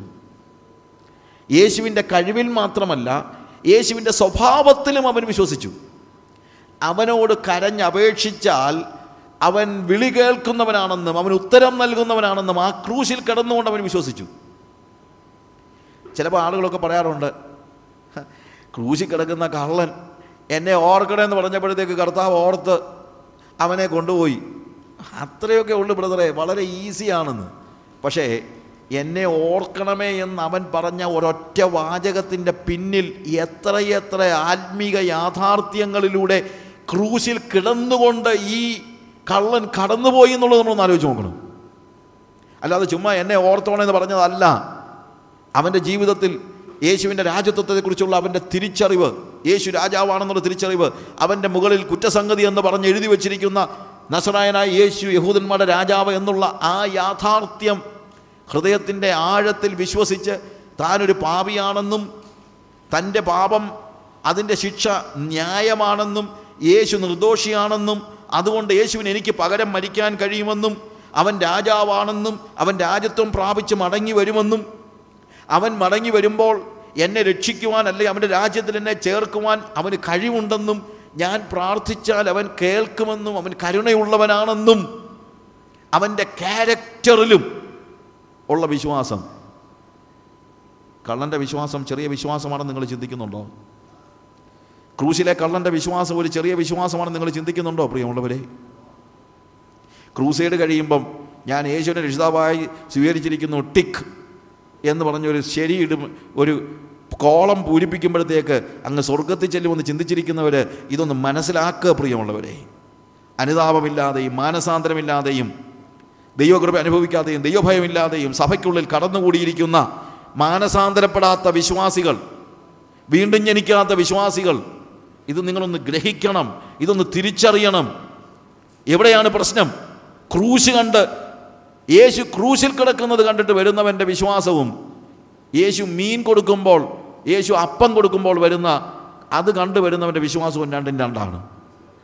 അതുകൊണ്ടാണ് പറഞ്ഞത് പൗലോസ് പറയുന്നത് ക്രൂശിക്കപ്പെട്ടവനായി യേശുവിനെ അല്ലാതെ മറ്റൊന്നും അറിയാത്തവനായി നിങ്ങളുടെ മധ്യത്തിൽ ഇരിപ്പാനായിട്ട് ഞാൻ കാംക്ഷിച്ചു എന്ന് പറയുന്നത്. This is exactly what is happening അവൻ യേശുവിന്റെ കരുണയിൽ ആശ്രയിച്ചു. അവന് കഴിവുണ്ടെന്നും അവന് കരുണയുണ്ടെന്നും അവൻ ചിന്തിച്ചു. അതുകൊണ്ടാണ് എന്നെയും ഓർക്കണമേ എന്ന് പറയുന്നത്. അവൻ പറഞ്ഞില്ല കർത്താവേ ഏതാണ് നീ മരിച്ചല്ലോ? നിനക്ക് ആരെങ്കിലുമൊക്കെ വേണ്ടേ? ഞാനിവിടെ വരാം നിന്റെ കൂടെ.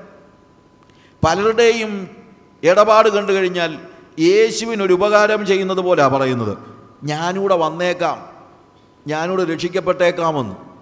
നമ്മുടെയൊക്കെ പ്രസംഗം കേട്ടാലും നമുക്ക് പലപ്പോഴും തോന്നുന്നത് യേശുവിന് ആരും ഇല്ലാതിരിക്കുകയല്ലയോ? പാവം. എന്നാൽ പിന്നെ പോയേക്കാം അവന്റെ കൂടെ എന്ന് നമ്മൾ ചിലപ്പോൾ പാട്ടും പാടി കടന്നു വാ. പാട്ടിലൊന്നും കുഴപ്പമൊന്നുമില്ല.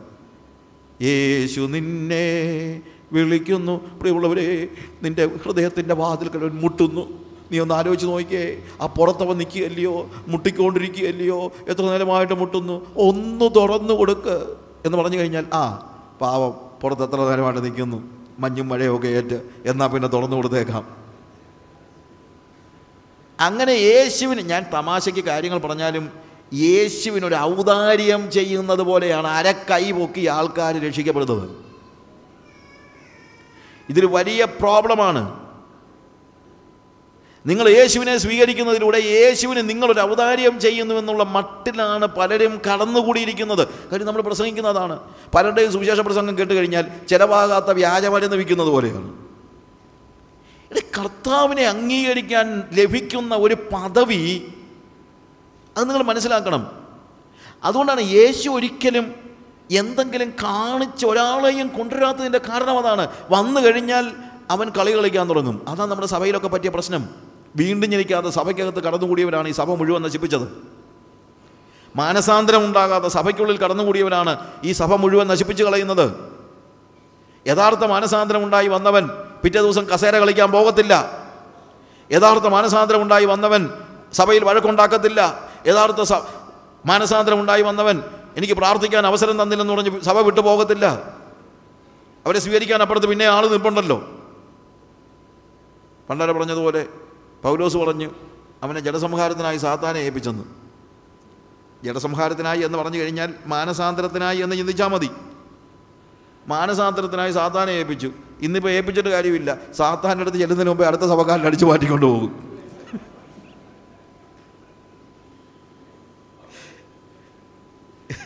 നമ്മൾ ജലസംഹാരത്തിനായി സാത്താനെ ഏൽപ്പിക്കാനൊക്കെ നോക്കിയാൽ സാത്താന്റെ കൈ ചെല്ലുന്നതിന് മുമ്പേ തന്നെ അടുത്ത സഭക്കാരൻ പിടിച്ച് സെക്രട്ടറി ആക്കി എന്തോ ചെയ്യും?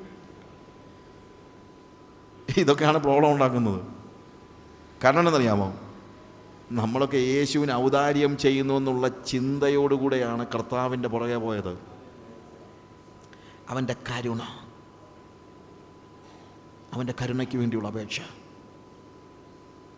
ആ കള്ളൻ കർത്താവിനോട് പറയാണ് നീ രാജ്യത്വം പ്രാപിച്ചു വരുമ്പോൾ എന്നെയും ഓർത്തു കൊള്ളണമേ നീ രാജ്യത്വം പ്രാപിച്ചു വരുമ്പോൾ എന്നെയും ഓർത്തു കൊള്ളണമേ പ്രിയമുള്ളവരെ നമ്മൾ അവന്റെ മുമ്പിൽ ഒരു രീതിയിലും ചെന്ന് പറയാൻ പറ്റുകയില്ല. ഐ എം വേർതി എന്ന് പറയാൻ നമുക്ക് കഴിയത്തില്ല. ചുങ്കക്കാരനും പരീശനും പ്രാർത്ഥിക്കുമ്പോൾ പരീശൻ നിന്നുകൊണ്ട് തന്നോട് തന്നെ ഐ എം വേർതി എന്ന് പറയുന്നത്. ഞാൻ ഇവനെ പോലെയല്ല. ഞാൻ പിടിച്ചു പിടിച്ചുപൊളിക്കാരനല്ല. ഞാനൊരു മര്യാദ പാവിയാണെന്ന് പോലും അവൻ പറയുന്നില്ല. ഞാനൊരു മര്യാദ പാവി ആ ആ പരീശൻ പറഞ്ഞതിൽ നിന്ന് വ്യത്യസ്തമായിട്ട് നമ്മൾ എന്താ പറയുന്നത്? പരീശൻ ദൈവത്തിന്റെ സന്നിധി ചെന്ന് പറയുന്നത് ഞാൻ ആരാണെന്നും ഞാൻ എന്തൊക്കെ ചെയ്യുന്നെന്നുമാണ്. നമ്മളും ദൈവത്തിന്റെ സന്നിധി ചെന്ന് പറയുന്നത് കർത്താവേ ഞാൻ ഇന്നാരെ പോലെ അല്ല ഞാൻ അങ്ങനെ കുഴപ്പമൊന്നുമില്ലാതെ ഒരു മര്യാദ പാപിയായിട്ട് ജീവിക്കുകയായിരുന്നല്ലോ. എന്നെപ്പോലെ പിന്നെ ഞാൻ ആഴ്ചയിൽ രണ്ട് വട്ടം ഉപവസിക്കുന്നു. ഒരു വട്ടം ഉപവസിക്കണമെന്നേ ഉള്ളൂ യഹൂദന്മാർ പ്രത്യേകിച്ച് പരീശന്മാർക്കൊക്കെ. ഒരു വട്ടം ഉപവസിച്ചാൽ മതി പക്ഷേ ഞാൻ ആഴ്ചയിൽ രണ്ട് വട്ടം ഉപവസിക്കുന്നു. നേടുന്നതിലൊക്കെയും പതാരം കൊടുക്കുന്നു. ഞാൻ എല്ലാം കൊടുത്തു. ഞാൻ you know he he is telling what he is doing അവൻ ചെയ്യുന്നത് എന്താണെന്ന് അവൻ ദൈവസന്നിധി ചെന്ന് പറയാം. അവൻ ആരാണെന്നും അവൻ ചെയ്യുന്നത് എന്താണെന്നും. ഇത് തന്നെയല്ലേ നമ്മുടെ എല്ലാം പ്രാർത്ഥന. ഈ പരീശൻ പ്രാർത്ഥിക്കുന്നത് എന്ത് വ്യത്യാസമാണ് നമ്മൾ പ്രാർത്ഥിക്കുന്നത്? അനുതാപമില്ലാത്ത മാനസാന്തരമില്ലാത്ത ഒരു തലമുറയായി നമ്മുടെ തലമുറ മാറിപ്പോകുന്നു. അവിടെയാണ് യേശുവിന്റെ രണ്ടാം ക്രൂശിലെ രണ്ടാമത്തെ മൊഴിയുടെ പ്രസക്തി. നമ്മൾ ആ കള്ളനെ പോലെ മനസ്സ് തകർന്നവനായി ദൈവത്തിന്റെ സന്നിധിയിൽ കരുണയ്ക്ക് വേണ്ടി അപേക്ഷിക്കാത്രത്തോളം കാലം നമ്മളവന്റെ കൂടെ പറുദീസയിലിരിക്കും എന്ന് നമുക്ക് ചിന്തിക്കാനായിട്ട് കഴിയത്തില്ല. What we need is a brokenness of our heart ഹൃദയ തകർച്ചയാണ് ആവശ്യം. നമ്മളൊരു പക്ഷേ സഭയിൽ വന്നിട്ട് എത്രയോ വർഷങ്ങളായി കാണും. നിങ്ങൾ സ്വർഗത്തിൽ പോയില്ലയോ എന്ന് വിധിക്കാനൊന്നുമല്ല ഞാനിവിടെ നിൽക്കുന്നത്. പക്ഷേ ഒരു ഹൃദയ തകർച്ച നിങ്ങൾക്ക് അത്യന്താപേക്ഷിതമാണ്. എനിക്കും നിങ്ങൾക്കും അത്യാവശ്യമായിരിക്കുന്ന ഒരു ബ്രോക്കൺനെസ് ആണ്. ഒരു തകർച്ച. നമ്മുടെ ജീവിതത്തെ ഓർത്ത് നമ്മുടെ പാപങ്ങളെ ഓർത്ത് നമ്മുടെ കഴിഞ്ഞകാല പാപങ്ങളെ ഓർത്ത്. കർത്താവ് ഒരുപക്ഷെ നിങ്ങളുടെ പാപങ്ങളെല്ലാം ക്ഷമിച്ച് കാണുമെങ്കിലും പക്ഷേ നിങ്ങൾക്ക് ദൈവസന്നിധിയിൽ പറയാൻ കഴിഞ്ഞിട്ടുണ്ട് കർത്താവേ എന്റെ പാപം എപ്പോഴും എന്റെ മുമ്പിലിരിക്കുന്നു. I am a sinner I am a sinner എന്നെ നീ എന്ത് ചെയ്താലും അത് നീതിയായിരിക്കും. എനിക്കൊരിക്കലും നിന്നോട് പറയാൻ കഴിയില്ല. നീ എന്നോട് അനീതിയായി പ്രവർത്തിച്ചെന്ന്. എന്ന് പറയാനായിട്ട് കഴിയുമോ? അവന്റെ കരുണയ്ക്ക് വേണ്ടിയുള്ള വലിയ ഒരു അപേക്ഷ. നീ നീതിമാനെന്ന് തങ്ങൾ തന്നെ ചിന്തിക്കുന്നതായ പരീശൻ നിന്നുകൊണ്ട് അവനെ തന്നെ നീതിമാനായി കണക്കാക്കുമ്പോൾ ചുങ്കക്കാരനെ നോക്ക് അവൻ മാറത്തടിച്ച് നിലവിളിച്ചുകൊണ്ട് പറയുന്നൊരു കാര്യമേ ഉള്ളൂ. ദൈവമേ പാപിയായ എന്നോട് കരുണ തോന്നണമേ കരുണ. ദൈവസന്നിധിയിൽ ഒറ്റ കാര്യമേ നമുക്ക് അവകാശപ്പെട നമുക്ക് ചെല്ലാനുള്ളൂ. ഞാൻ പലപ്പോഴും പറയാനുള്ള കാര്യമുണ്ട് ഭൂമിയിൽ നമുക്ക് ചെല്ലാനായിട്ട് ദൈവത്തിന്റെ സിംഹാസനമായി ഒന്ന് മാത്രമേ ഉള്ളൂ. അതിന്റെ പേര് കൃപാസനമെന്നാണ്. അതുകൊണ്ട് തക്ക സമയത്ത് കരുണ ലഭിക്കേണ്ടതിന് കൃപാസനത്തിലേക്ക് അടുത്ത് ചെല്ലുവാൻ അത് നമുക്ക് വേണ്ടി അവൻ തുറന്നു വെച്ച് പ്രതിഫലം തരുന്ന സിംഹാസനമൊക്കെ അങ്ങ് സ്വർഗത്തിലിരിക്കുന്നു ഇവിടെ ആർക്കും ദൈവം പ്രതിഫലം കൊടുക്കുകയല്ല. എന്താണ് ഇവിടെ കൊടുക്കുന്നത്? കരുണ. ഭൂമിയിൽ ദൈവം നമുക്ക് നൽകുന്നത് കരുണയാണ്. നമുക്ക് ന്യായമോ നീതിയോ പറഞ്ഞുകൊണ്ട് ദൈവത്തിന്റെ സന്നിധി ചെല്ലാൻ കഴിയില്ല. കർത്താവ് അവരോട് പറയുകയാണ് ഇന്ന് നീ എന്നോടുകൂടെ പറുദീസയിലിരിക്കും. ഇന്ന് നീ എന്നോടുകൂടെ പറുദീസയിലിരിക്കും. കള്ളന്റെ മാനസാന്തരം എന്ന് പറയുന്നത് ഒരു ചെറിയ കാര്യമല്ല. അതുകൊണ്ടാണ് ഞാനിത് വിശദമായിട്ട് എടുക്കാനുള്ള കാരണം. എത്ര ആഴത്തിലായിരുന്നു അവന്റെ മാനസാന്തരം എന്ന് നമ്മൾ മനസ്സിലാക്കണം. ഇന്ന് നീ എന്നോടുകൂടെ പ്രതീക്ഷയിലിരിക്കും അതിനെക്കുറിച്ച് ഞാൻ ചില കാര്യങ്ങളൂടെ പെട്ടെന്ന് പറയട്ടെ. അവിടെ പറയുന്ന ഒരു കാര്യമുണ്ട്. ഒന്ന് ഒരു വലിയ അഷ്വറൻസ് ആണ്. നിത്യതയെക്കുറിച്ചുള്ള വലിയ ഒരു അഷ്വറൻസ് ഇന്ന് നീ എന്നോട് കൂടെ പ്രതീക്ഷയിലിരിക്കും യേശു പറയാണ് I assure you verily verily I say to you ഞാൻ സത്യമായിട്ട് നിന്നോട് പറയുന്നു. നമ്മുടെ നിത്യതയെക്കുറിച്ചുള്ള നിത്യതയെക്കുറിച്ച് നമുക്ക് യാതൊരു ഭീതിയും ആവശ്യമൊന്നുമില്ല. നമുക്ക് മാനസാന്തരം ആവശ്യമുണ്ട് നമുക്ക് അനുതാപം ആവശ്യമുണ്ട് നമുക്ക് കരച്ചിൽ ആവശ്യമുണ്ട്. നമുക്ക് പാപക്ഷമയ്ക്ക് വേണ്ടിയുള്ള അപേക്ഷ ആവശ്യമുണ്ട് നമുക്ക് വീണ്ടും ജനനം ആവശ്യമുണ്ട്. പക്ഷെ വീണ്ടും ജനിച്ച ഒരു വ്യക്തിക്ക് അവന്റെ നിത്യതയിൽ അവൻ എവിടെയായിരിക്കും എന്നുള്ളതിനെക്കുറിച്ച് ഒരു അഷ്വറൻസ് ഉണ്ട് ഉറപ്പുണ്ട്. അതാര് തരുന്ന ഉറപ്പാണ്? നിത്യതയുടെ ഉടയവൻ തരുന്ന ഉറപ്പാണ്. വല്ലവരും പറഞ്ഞാൽ ഇന്ന് നീ പറദീസിലിരിക്കുമെന്ന് പറഞ്ഞു കഴിഞ്ഞാൽ ഇനോ അത് നമുക്ക് പറയാൻ പറ്റില്ല. ഏതെങ്കിലും ഒരു പുരോഹിതൻ നിന്റെ പാവങ്ങളെല്ലാം ക്ഷമിക്കപ്പെട്ടിരിക്കുന്നു എന്ന് പറഞ്ഞാൽ ഉടനെ തന്നെ നമ്മൾ സ്വർഗത്തിന്റെ മുകളിലേക്ക് കയറുമെന്നൊന്നും ആരും ചിന്തിക്കണ്ട. അത് പറയാൻ അവകാശമുള്ളവൻ പറയണം.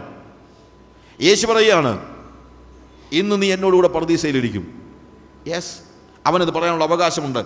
കാര്യം അവനാണ് തീരുമാനിക്കുന്നത്. പർദീസയുടെ താക്കോൽ അവന്റെ കയ്യിലാണ്. നമുക്ക് വെറുതെ ചാടിക്കയറി ചെല്ലാൻ പറ്റുന്നതല്ല പർദീസ. യേശു പറയാണ് I assure you verily I say unto you ഇന്ന് നീ എന്നോട് കൂടെ പ്രതിശരിക്കും I say unto you അതാണ് അതിനകത്ത് അത് അതിനകത്തെ അഷ്വറൻസിന്റെ പ്രത്യേകമായ കാര്യം എന്ന് പറയുന്നത്. ഐ ആരാ പറയുന്നത്? ഞാൻ പറയുന്നു. ഇന്ന് പറയുന്നത് യേശുവാണ് എന്നുള്ളതാണ് ഏറ്റവും പ്രാധാന്യം അർഹിക്കുന്നതായ കാര്യം. അതുകൊണ്ട് പറഞ്ഞത് ആരെങ്കിലും പറഞ്ഞിട്ട് കാര്യമില്ല. ആർക്കാ പറയാൻ കഴിയുന്നത്? യോഹന്നാന്റെ സുവിശേഷം മൂന്നാം അധ്യായത്തിന്റെ പതിമൂന്നാമത്തെ വാക്യം വായിക്കുമ്പോൾ അവിടെ യോഹനാന്റെ സുവിശേഷം മൂന്നാമത്തെ ആയത്തിന്റെ പതിമൂന്നാമത്തെ വാക്യം. നമ്മളിവിടെ കാണുന്നത് സ്വർഗത്തിൽ നിന്ന് ഇറങ്ങി വന്നവനായി സ്വർഗത്തിൽ ഇരിക്കുന്നവനായ മനുഷ്യപുത്രൻ അല്ലാതെ ആരും സ്വർഗത്തിൽ കയറിയിട്ടില്ല. ലോകത്തിലുള്ള ഏതെങ്കിലും ഒരു റിലീജിയന് നിങ്ങൾക്ക് ഇങ്ങനെ ഒരു ഉറപ്പ് തരാൻ പറ്റത്തില്ല. ഏതെങ്കിലും ഒരു മതത്തിന് ലോകത്തിലെ ഒരു മതത്തിനും ഈ ഒരു വാക്ക് പറയാനുള്ള അവകാശമില്ല. ഏത്? ഇന്ന് നീ എന്നോടുകൂടെ പറുദീസയിലിരിക്കും എന്ന് പറയുവാനുള്ള അവകാശം ലോകത്തിലെ ഒരു മതത്തിനും ഇല്ല. No religion can say that ഒരു മതത്തിനും അത് പറയാൻ കഴിയില്ല. യേശുവിന് പറയാൻ കഴിയും. എന്തുകൊണ്ട്? അവൻ എങ്ങനെയുള്ളവനാണ്? സ്വർഗത്തിൽ നിന്ന് ഇറങ്ങി വന്നവനായി സ്വർഗത്തിൽ ഇരിക്കുന്നവനായ മനുഷ്യപുത്രൻ. അല്ലാതെ ആരും സ്വർഗത്തിൽ കയറിയിട്ടില്ല.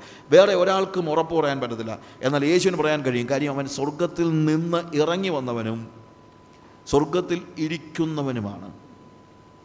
നമ്മൾ പോയിട്ടോ ഇരുന്നിട്ടോ ഉള്ള സ്ഥലത്തെക്കുറിച്ച് പറയുമ്പോൾ ഏറ്റവും നമ്മൾ മാനുഷികമായി തന്നെ ആലോചിച്ച് നോക്കിയാൽ നിങ്ങൾ ഇപ്പോൾ എന്നോടൊരാൾ പറയുകയാണെന്ന് വെച്ചോ നാളെ ഞാൻ നിങ്ങളെ ഉസ്ബെക്കിസ്ഥാന് കൊണ്ടുപോകാമെന്ന് പറഞ്ഞു കഴിഞ്ഞാൽ ഞാൻ നിങ്ങളോട് തിരിച്ച് ചോദിക്കുന്നൊരു ചോദ്യമുണ്ട്. നിങ്ങൾക്ക് ഉസ്ബെക്കിസ്ഥാനുമായിട്ട് തന്നെ ബന്ധം? അല്ല എനിക്ക് പ്രത്യേകിച്ച് ബന്ധമൊന്നുമില്ല. പക്ഷേ ഞാൻ നാളെ കൊണ്ടുപോകാമെന്ന് പറഞ്ഞു കഴിഞ്ഞാൽ നിങ്ങൾ പോകുമോ അതിന്റെ കൂടെ? ഇല്ല. നിങ്ങൾ ഉസ്ബെക്കിസ്ഥാൻ കണ്ടിട്ടുണ്ടോ? ഇല്ല ഞാൻ കണ്ടിട്ടില്ല. പോയിട്ടുണ്ടോ? ഇല്ല പോയിട്ടില്ല. ആരെങ്കിലും കൂട്ടുകാരുണ്ടോ അവിടെ? ഇല്ല അറിയത്തില്ല ഉണ്ടോ ഇല്ലയോ എന്ന്. അവിടെ ചെല്ലുമ്പം കൂട്ടുകാരുണ്ടായിക്കോളും എന്ന് പറഞ്ഞാൽ നിങ്ങൾ കൂടെ പോകുമോ നിങ്ങൾക്ക് വിശ്വസിക്കാൻ പറ്റത്തില്ല. നിങ്ങൾക്ക് വിശ്വസിക്കാൻ പറ്റത്തില്ല. ആഫ്രിക്കയിലെ ഏതെങ്കിലും രാജ്യത്ത് ഞാൻ കൊണ്ടുപോകുമെന്ന് പറഞ്ഞു കഴിഞ്ഞാൽ ഞാൻ പോയിട്ടുള്ള രാജ്യമാണെങ്കിൽ ഞാൻ പറയുന്നതിനകത്ത് ഉറപ്പുണ്ട്. ഞാൻ നിങ്ങളെ ടാൻസാനിയയ്ക്ക് കൊണ്ടുപോകാമെന്ന് പറഞ്ഞു കഴിഞ്ഞാൽ നിങ്ങൾ പേടിക്കേണ്ട കാര്യമൊന്നുമില്ല ഞാൻ കൊണ്ടുപോകും. കാര്യം ടാൻസാനിയയ്ക്ക് പോകാനുള്ള മാർഗം എന്താണെന്നും എങ്ങനെ പോകണമെന്നും അവിടെ ചെന്നാൽ എവിടെ താമസിക്കണമെന്നും അവിടുത്തെ ഗവൺമെന്റിന്റെ പോളിസി എന്താണെന്നും എങ്ങനെ ഒരാളെ സ്വീകരിക്കുമെന്നൊക്കെ എനിക്ക് പറയാൻ പറ്റും. ബിക്കോസ് ഞാൻ അവിടെ താമസിക്കുന്ന ആളാണ്. അവിടെ താമസിക്കുന്ന ഒരാൾക്ക് മാത്രമേ അത് പറയാൻ കഴിയത്തുള്ളൂ. അവിടെ താമസിക്കുന്ന ഒരാൾക്ക് മാത്രമേ അത് പറയാൻ കഴിയുള്ളൂ. അല്ലെങ്കിൽ അവിടെ അവിടെ ബന്ധമുള്ള ഒരാൾക്ക് മാത്രമേ പറയാൻ കഴിയുള്ളൂ. അതുകൊണ്ട് ഞാൻ നിന്നെ പർദീസയിൽ കൊണ്ടുപോകാമെന്ന് ലോകത്തിലെ ഏത് മത നേതാവ് പറഞ്ഞാലും എനിക്ക് വിശ്വാസമില്ല. എന്തുകൊണ്ടാണ് അവനത് കണ്ടിട്ടില്ലല്ലോ. അവരത് കണ്ടിട്ടില്ല അവരവിടെ പോയിട്ടില്ല അവരവിടെ ഇറങ്ങി വന്നിട്ടില്ല. പക്ഷേ യേശു ഇന്ന് നീ എന്നോടുകൂടെ പ്രതീക്ഷയിലിരിക്കുമെന്ന് പറയുമ്പോൾ അവിശ്വസിക്കേണ്ട കാര്യമില്ല. കാരണം സ്വർഗത്തിൽ നിന്ന് ഇറങ്ങി വന്നവനായി സ്വർഗത്തിൽ ഇരിക്കുന്നവനായ മനുഷ്യപുത്രൻ അല്ലാതെ ആരും സ്വർഗത്തിൽ കയറിയിട്ടില്ല. അവൻ ഇറങ്ങി വന്നവനുമാണ് കയറിപ്പോയവനുമാണ് ഇരിക്കുന്നവനുമാണ്. അതുകൊണ്ട് ഐ അഷ്വർ യു എന്ന് കർത്താവ് പറയുമ്പോൾ യേശു പറയുമ്പോൾ നമുക്ക് അവിശ്വസിക്കേണ്ട കാര്യമില്ല. അടുത്ത കാര്യം എന്താണെന്നറിയാമോ? ഞാൻ നിന്നോട് പറയുന്നു. ഇതൊരു പ്രധാനപ്പെട്ട അർത്ഥം. മനസ്സിലാക്കേണ്ട കാര്യമാണ്. ഇതൊരു പേഴ്സണൽ അഷ്വറൻസ് ആണ് പ്രിയമുള്ളവരെ. പേഴ്സണൽ അഷ്വറൻസ് ഇന്ന് പലപ്പോഴും നമുക്കില്ലാത്ത ഒരു കാര്യം അതാണ്. വ്യക്തിപരമായി കള്ളനോട് പറയാണ് ഞാൻ നിന്നോട് പറയുന്നു യേശു തന്നെ പല കാര്യങ്ങൾ പൊതുവായി പറഞ്ഞിട്ടുണ്ട്. യേശു പൊതുജനങ്ങളോട് പറയുന്ന പല സത്യങ്ങളുണ്ട്. വ്യക്തികൾക്ക് നൽകുന്നതായ ഉറപ്പുണ്ട്. ദേവാലയത്തിൽ യേശു പരസ്യ പ്രഖ്യാപനം നടത്തി. ആരെങ്കിലും ദാഹിക്കുന്ന ഏവനും എന്റെ അടുക്കൽ വന്നു കുടിക്കട്ടെ. എന്നിൽ വിശ്വസിക്കുന്നവന്റെ ഉള്ളിൽ നിന്ന് ജീവജലത്തിന്റെ നദികൾ പുറത്തോട്ട് ഒഴുകും. ഇത് കോമൺ ആയിട്ടുള്ള ഒരു അഷ്വറൻസ് ആണ്. അതിനകത്ത് പറയുന്ന കാര്യം ദാഹിക്കുന്ന ഏവനും അതാരുമാകാം? എന്റെ അടുക്കൽ വരട്ടെ. ഇച്ഛിക്കുന്നവൻ ജീവജലത്തിന്റെ നദി ഈ ജീവജലം സൗജന്യമായി കുടിക്കട്ടെ. ഇച്ഛിക്കുന്നവൻ അത് പേഴ്സണലല്ല ഒരു വ്യക്തിയോടല്ല. കൂടെ നിൽക്കുന്ന എല്ലാവരോടുമാണ് പറയുന്നത്. പക്ഷെ ഇവിടെ കള്ളനോട് പറയുമ്പോഴത്തേക്ക് അങ്ങനെയല്ല. ഇന്ന് നീ എന്നോടുകൂടെ നീ പേഴ്സണൽ അല്ലാതെ ദാഹിക്കുന്ന ഏവനുമല്ല നീ നീ. ഈ ശബ്ദം ദൈവത്തിൽ നിന്ന് കേൾക്കണം കർത്താവിൽ നമ്മൾ കേൾക്കണം. ഇതാണ് വാസ്തവത്തിൽ ഒരു പേഴ്സണൽ എൻകൗണ്ടർ കർത്താവിനോട് ഉണ്ടാകണമെന്ന് ഞാൻ പറയുന്നത്. ഞാൻ ഇന്നലെയും മിനിഞ്ഞാന്ന് ഓർപ്പിച്ച് ഇന്നലെ ഞാൻ ഇന്നലെ ഓർപ്പിച്ച ഒരു പ്രധാനപ്പെട്ട കാര്യമുണ്ട്. ഈ കാലയളവിൽ നഷ്ടപ്പെട്ട ഒരു പ്രധാനപ്പെട്ട കാര്യം എന്താണെന്നറിയാമോ? യേശുവുമായി ആർക്കും വ്യക്തിബന്ധമില്ല. യേശുവിന്റെ ശബ്ദം വ്യക്തിപരമായി കേൾക്കുന്നില്ല. യേശുവിന്റെ ശബ്ദം നമ്മൾ വ്യക്തിപരമായി കേൾക്കുമ്പോഴാണ് അത് ജീവനായി പരിണമിക്കുന്നത്. പലപ്പോഴും യേശുവിന്റെ ശബ്ദം ഒരു കോമൺ പ്ലാറ്റ്ഫോമിൽ നിന്ന് കേൾക്കുന്നത് പോലെയാണ് നമ്മൾ കേൾക്കുന്നത്. അതുകൊണ്ടാണ് നമ്മൾ പറയുന്നത് യേശു ലോകത്തിന്റെ രക്ഷകൻ. അതുകൊണ്ട് അവൻ എന്റെയും രക്ഷകനാണ്. യേശു ലോകത്തിന്റെ രക്ഷകനായതുകൊണ്ട് ഞാൻ അത് സത്യമാണെന്ന് ചോദിച്ചാൽ ഇറ്റ് ഇസ് ട്രൂ പക്ഷേ എന്നാൽ പ്രശ്നം എന്താണ്? അവന്റെ വാക്ക് ഞാൻ കേൾക്കണം. അവ അത് അതാണ് ജീവനായി തീരുന്നത്. പ്രിയമുള്ളവരെ യേശുവിന്റെ ശബ്ദം കേൾക്കുന്ന ഒരു അവസ്ഥയിലേക്ക് നമ്മൾ കടന്നു വന്നിട്ടുണ്ടോ? വ്യക്തിപരമായി. അത് കേൾക്കുമ്പോഴാണ് നമുക്ക് ആശ്വാസം ഉണ്ടാകുന്നത്. അത് കേൾക്കുമ്പോഴാണ് നമുക്ക് സമാധാനം ഉണ്ടാകുന്നത്. ഓരോ വ്യക്തികളോടും പത്രോസിനോട് കർത്താവ് പറയാണ് ഭയപ്പെടേണ്ട. അവിടെ കൂടി വന്ന എല്ലാവരോടുമല്ല പറയുന്നത്. പത്രോസിനോട് പറയാണ് ഭയപ്പെടേണ്ട. ഇന്നു മുതൽ ഞാൻ നിന്നെ മനുഷ്യനെ പിടിക്കുന്നവനാക്കും. ഭയപ്പെടേണ്ട. He heard it with his own ears അവന്റെ ചെവി കൊണ്ടത് കേട്ടു. ഇതുപോലെ ഒരു വ്യക്തി ശബ്ദം നിങ്ങൾ യേശുവിന്റെ യേശുവിന്റെ വായിൽ നിന്നും അവന്റെ നാവിൽ നിന്നും നിങ്ങൾ കേട്ടിട്ടുണ്ടോ? Do you hear a personal voice ഒരു വ്യക്തിപരമായ ശബ്ദം. അതാണ് നമ്മുടെ ബന്ധത്തിന്റെ ഊഷ്മളത. യേശുവിന്റെ ഉയർപ്പിന്റെ ദിവസം യേശു ഉയർത്തെഴുന്നേറ്റെന്നറിയാതെ അവന്റെ ശരീരത്തിൽ സുഗന്ധം പൂശുവാനായി കടന്നുപോയ സ്ത്രീകൾ അതിനകത്ത് പ്രത്യേകിച്ച് മറിയ എല്ലാവരും മാറിയപ്പോഴും അവൾ മാറാതെ അവന്റെ വസ് അവനെ അവനെ കണ്ടിരുന്നെങ്കിൽ അവന്റെ ശരീരം കാണാൻ കിട്ടിയിരുന്നെങ്കിൽ എന്നുള്ള പ്രതീക്ഷയോടുകൂടി അവിടെ നിൽക്കുമ്പോൾ തോട്ടക്കാരനെന്ന് ചിന്തിച്ച് അവൾ യേശുവിനോട് സംസാരിക്കുകയാണ് നീ അവന്റെ ശരീരം എവിടെയാണ് വെച്ചിരിക്കുന്നതെന്ന് പറ. അതെവിടെയാണെങ്കിലും ഞാൻ എടുത്തുകൊണ്ട് പോയിക്കൊള്ളാം. യേശു അവളെ നോക്കി മറിയേ എന്ന് വിളിച്ചു. That's a personal personal voice വ്യക്തിപരമായ ശബ്ദം.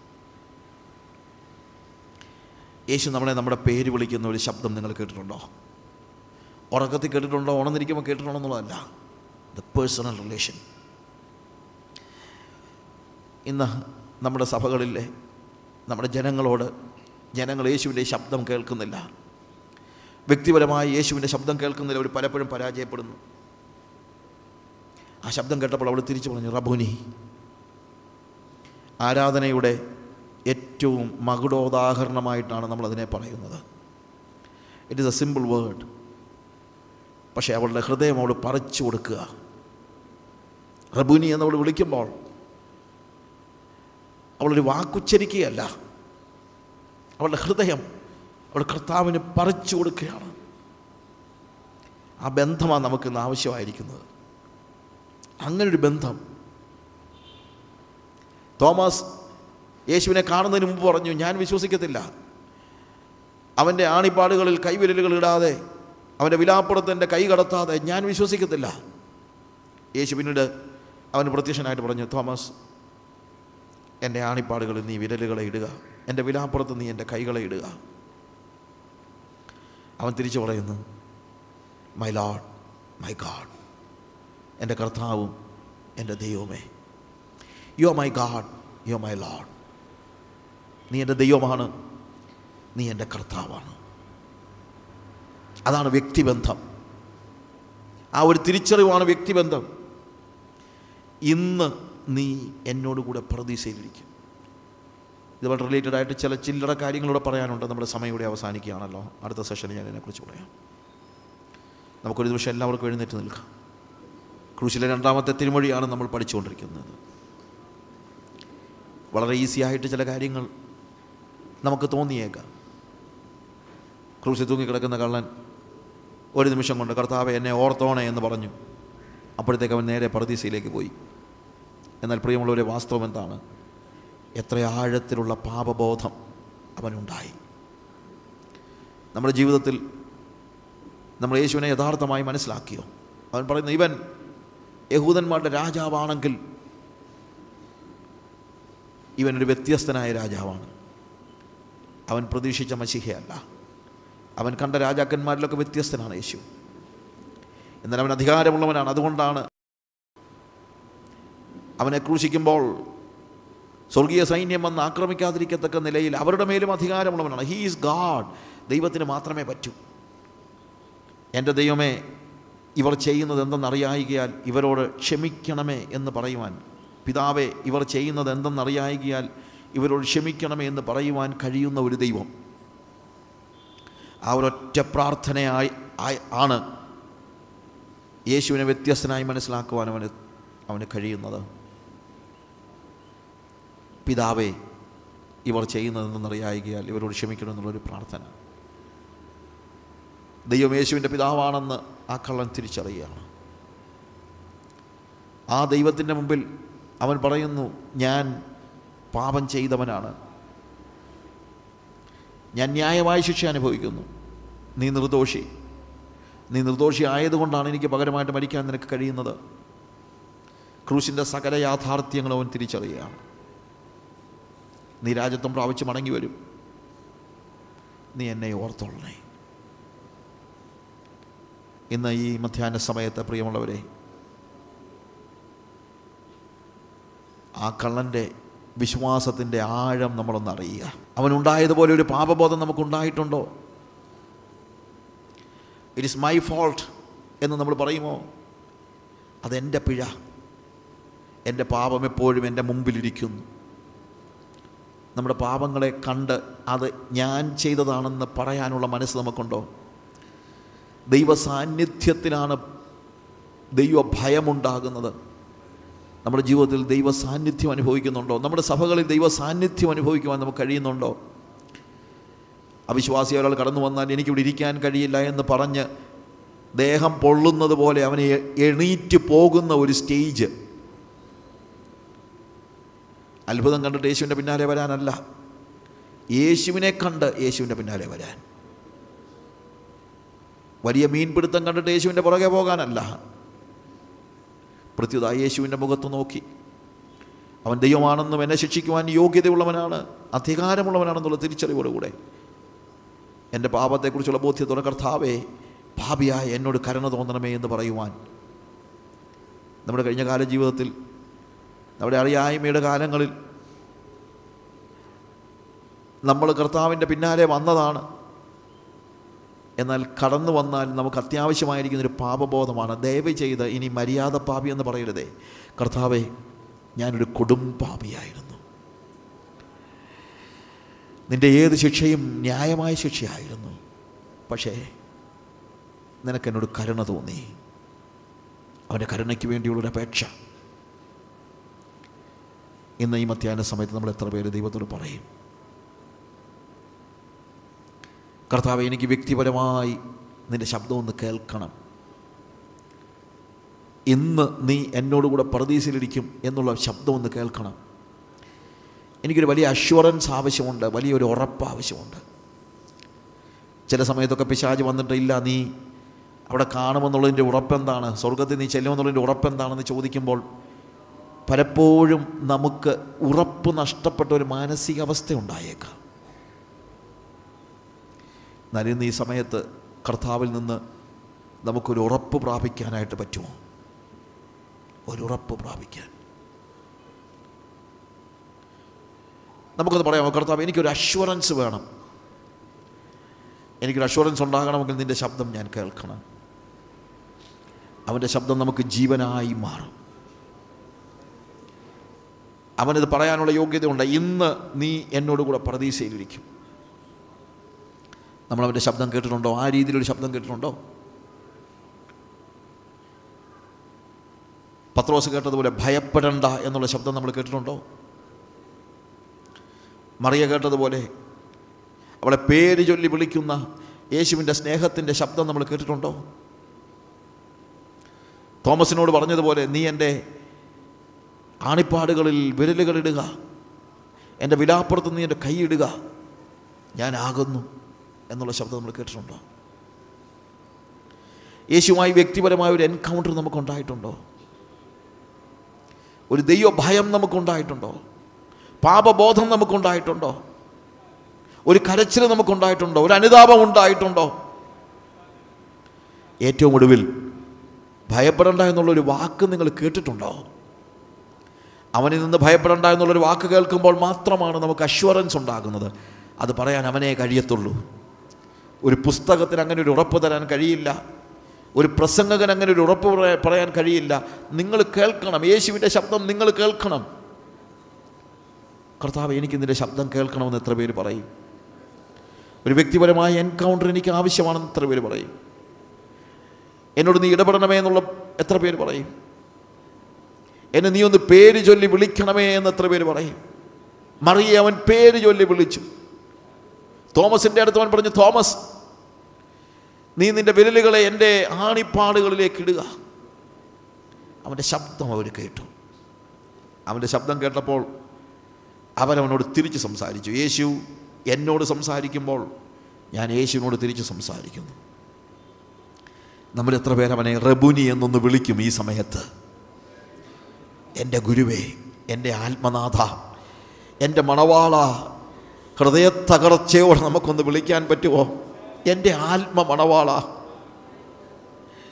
മറിയയുടെ ആ വാക്കുകൾ വെറും ഒരു വാക്കല്ല അവൾ അവളുടെ ഹൃദയം പറിച്ചു കൊടുക്കുകയായിരുന്നു. എന്റെ റബുനി എന്റെ കർത്താവും എന്റെ ദൈവവുമേ.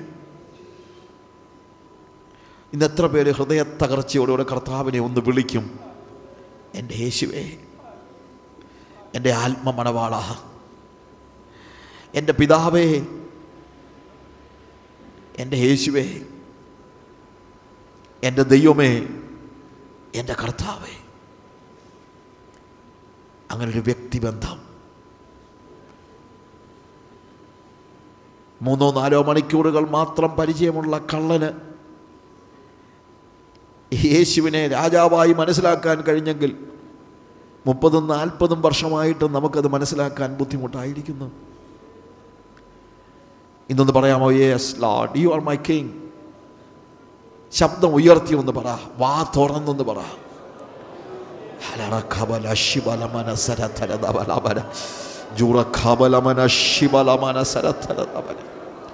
നീ എന്റെ രാജാവ്. നീ എന്റെ കർത്താവ്. നീ എന്റെ ദൈവം. നീ എന്റെ ആത്മമണവാളൻ. റബൂനി ഞാൻ എന്റെ ഹൃദയം നിനക്ക് പകർന്നു തരുന്നു. ആ ക്രൂശിലെ കള്ളൻ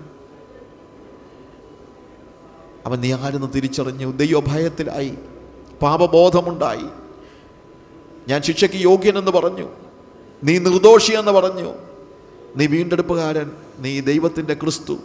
അവൻ ഏറ്റുപറഞ്ഞു. പലപ്പോഴും കർത്താവേ അവൻ കടന്നുപോയ അവസ്ഥകളിലൂടെ പോലും കടന്നു പോകുവാൻ അവൻ മൂന്ന് മണിക്കൂർ കൊണ്ട് കടന്നുപോയ അവസ്ഥയിലൂടെ കടന്നു പോകുവാൻ മുപ്പത് കൊല്ലമായിട്ടും എനിക്ക് കഴിഞ്ഞില്ല കർത്താവേ. എന്നോട് ക്ഷമിക്കണേ ദൈവഭയം കൊണ്ട് എന്നെ നിറയ്ക്കണമേ. പാപബോധം കൊണ്ട് എന്നെ നിറയ്ക്കണമേ. കരുണയ്ക്ക് വേണ്ടി അപേക്ഷിക്കുവാൻ എന്നെ പഠിപ്പിക്കണമേ. മറ്റുള്ളവരെ കുറ്റം ചാരുവാനും പഴി ചാരുവാനുമല്ല എന്റെ കുറ്റമെന്ന് ഏറ്റുപറയുവാൻ എന്നെ പഠിപ്പിക്കണമേ കർത്താവേ. സംസാരിക്കുമ്പോൾ നീ നീതിമാൻ വിധിക്കുമ്പോൾ നീ നിർമ്മലൻ. എനിക്കൊരിക്കലും അവകാശവാദങ്ങളില്ല. കൃപയുടെ കയറിൽ തൂങ്ങിക്കിടന്നുകൊണ്ട് കരുണയ്ക്ക് വേണ്ടി അപേക്ഷിക്കാൻ മാത്രമേ എനിക്ക് കഴിയൂ. എന്നോട് കരുണ തോന്നണമേ. നിന്റെ ശബ്ദം എന്നെ കേൾപ്പിക്കണമേ. ദൈവസാന്നിധ്യം കൊണ്ട് എന്നെ നിറയ്ക്കണമേ. യേശുവിന്റെ നാമത്തിൽ തന്നെ.